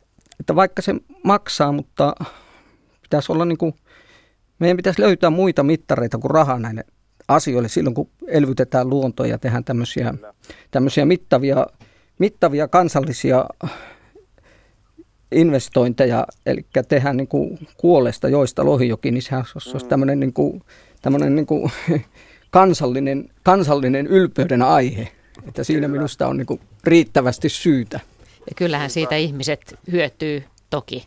Hyötyy jollakin aikavälillä, kyllä, kyllä, kyllä sitä jossain vaiheessa, mutta ei, ei nämä, jotka nyt tekee, niin ei, ei sitä rahallista hyötyä tule tälle sukupolvelle, mutta kyllä, kyllä se joskus joskus, jos siinä onnistutaan, niin varmasti siitä, siitä tuota, tulee myös sitä rahallista hyvää sitten joskus. Mutta siihen on aikaa, siihen on matkaa, mutta niin kuin sanottu, joskus se matka aloitetaan. Niin eikä se hyöty tarvitse olla rahallista eikä tämmöistä niin kuin lohen lihan arvossa mitattua tai jossain matkailunkaan arvon mitassa, mitassa arvossa mitattua, vaan se, se voi olla ihan tämmöinen tunne, virkistysarvo. Puhutaan nyt vielä tästä Longinojasta, joka tämän Helsingin Malmin läpi virtaa Vantaajoen alajuoksella. Siellä paikalliset asukkaat on ottanut tämän joen ja tämän taimenen tämmöiseksi omaksi lemmikikseen. Se on heille kaikille hirveän tärkeä asia. Siellä, siellä niin järjestetään vaikka mitä kuturetkiä ja tota, taimenen poikasten tarkkailua ja, ja se on tämmöinen niin yhteinen asia sille yhteisölle, joka siellä on. Ja se arvo tulee siitä, että si- siellä on jotain erityistä – semmoista, jota he haluavat vaalia ja joista he on kiinnostuneet, joita he haluavat, että jatkaa siellä niin kuin sitä ikuista elämänkiertoaan, ja joka, joka on niin kuin, tota, aika hämmentävää sinänsä huomata, että ihmiset tällä tavalla niin kuin reagoi yhteisöllisesti tämmöisiin aika pieniinkin luontoasioihin. Nyt tuntuu aika suurelta. Niin ja tietenkin tämä, että saada niin kuin luonnontilainen tai saada tämmöinen puhdas joki, johon taas vaelluskalat nousevat, niin onhan se tietenkin arvo sekin. Nimenomaan, eikä sitä voi rahassa mitata, että se on niinku semmoisiakin ar- tämmöisiä aineettomia arvoja, niin pitäisi kyllä jotenkin osata arvostaa ja arvottaa paremmin kuin niin. pelkästään rahalla mitattavia. Kyllä. Ehkä se on, ehkä se on niin, että se on, se on niin kuin sanoitte siellä, että pikkuhiljaa muuttumassa tavallaan siihen suuntaan, että se vaan täälläkin paikallispolitiikka nyt sen verran me, että, että niin kuin mä mainitsin aikaisemmin, että kun täällä on Puhalla muun muassa tuohon Sierilään semmoista uutta patoa, niin se on niin kuin helpompi äänestäjälle vaikka sanoa, että hei, että me saadaan tästä miljoona vuodessa. Niin sitten on että hei, miljoona vuodessa on hirveän iso raha. Tavallaan että just tämä, mitä te sanotte, minkä mä jaan ihan täysin, että tämmöiset aineettomat arvot, niin totta kai, ja sehän niin kuin tulevia sukupolvia varten sitä politiikkaakin pitäisi tehdä, mutta se vaan siihen niin kuin törmää tosi usein. Sitä, se ei ole mitään mittaria tavallaan sille, että mikä on yleensä raha, mikä pitäisi olla semmoinen näyttää joku luku, että miltsi, niin tällä niin kuin, niin ratsastaa tavallaan. Mutta, mutta kiitoksia, tosi, tosi tota, mukava kuulla ja niin kuin, toivottavasti moni kuuli tämän, että, että siinä on toivoa ja varsinkin Kemijoen osalta, että se ei ole mikään niin kuin, tekemätön paikka niin sanotusti ja mukava ohjelma teille muutenkin. Kiitoksia vastauksista. Kiitoksia Riku tähän soittoon on puhelujen osalta hyvä, hyvä lopettaa. Otetaan toinen vielä tällainen positiivinen juttu, joka tulee Saarijärven osakaskunnasta. Jukka Nikkilä laittoi viestin, että Juuri tänään tarkastettiin yksi kunnostuskohde, joka palvelee Kymijoen vaelluskalojen lisääntymistä Latvavesillä. Kohde on Murronjoki ja se on Saarijärvellä. Todella hyvin tehty kunnostus, vaikkakin uittoja osin vedenpinnan laskut ovat haitanneet joen ekologiaa kymmeniä vuosia. Odotamme kiihkeästi kalateitä Hietaman ja Leuhun voimalaitokseen. Valmistumme jatkamaan myös vaelluskalojen lisäämistä vesistöön. Miltäs kuulostaa? Kuulostaa oikein mukavalta ja tietoiselta toiminnalta ja se on hauska huomata, että tämmöisiä tota, jokien ja purjojen ystäviä niin syntyy yhä enemmän ympäri Suomea ja erilaisten vesistöjen äärelle ja niistä puhutaan ja kirjoitetaan, niin se kuulostaa oikein mukavalta. Eikö nyt tuntuu, että nyt on useita hankkeita niin kuin, ja tämmöisiä käynnistetty nimenomaan näiden vaelluskalojen hyväksi. Että onks, tuntuuko teistäkin siltä, että on tämmöistä yhteistä tahtotilaa? Kyllä, ehdottomasti. Mä oon ollut useammassa tämmöisessä EU-hankkeessakin, esimerkiksi tuolla Lappeenrannan alueella Mustajoella ja sitten on tämmöinen iso Life-hanke, oli tämmöinen, tämmöinen tota, jos Hilfis-hanke, jossa tota, kerättiin tietoa näistä luonnonvaraisista taimenkannoista, ihan geneettistä tietoa ja kartotettiin tässä Suomenlahden alueella. Ja monia muita tämmöisiä hankkeita, ihan pienempiä kunnostushankkeita on tehty ja, ja innostus on, tuntuu olevan aika suurta ja se on hyvin positiivista. Mites Ari? Totta kai joo, kyllä, kyllä mitä enemmän toimijoita, niin totta kai aina enempi saa aikaa ja sitten vielä kun olisi tämmöistä yhteistä ymmärrystä, miten tehdään, että tuota, jos sitä aletaan ihan talkoilla noin, noin vaan tekemään, niin kannattaisi, kannattaisi varmaan kysyä asiantuntijoilta ja käydä katsomassa niitä paikkoja, missä se on onnistunut, mutta, mutta todella se on tosi hienoa, että tuota, ihmiset on, on lähiympäristöstä alkanut kiinnostumaan ja vaelluskaloista, niin tuntuu hyvältä. Kiitokset. Lähetys alkaa olla tässä. Kiitos Ari Saura ja kiitos Ari Savikko ja kiitos kuuntelijoille. Paljon ehdittiin puhua vaelluskaloista. Kiitos Juha Plumperi myöskin. Paljon jäi vielä puhumatta, mutta niinhän aina. Niin nämä aina jää vähän ikään kuin kesken. Juha, Juhan Lappeenrannasta viestin on hyvä lopettaa. Kiitän ja kumarran kaikille, jotka tekevät arvokasta työtä niin vaelluskalojen kuin vapaiden ja kutukelpoisten virtavesien puolesta, pienessä ja suuressa mittakaavassa. Hienoa. Näin siis Juha Lappeenrannasta.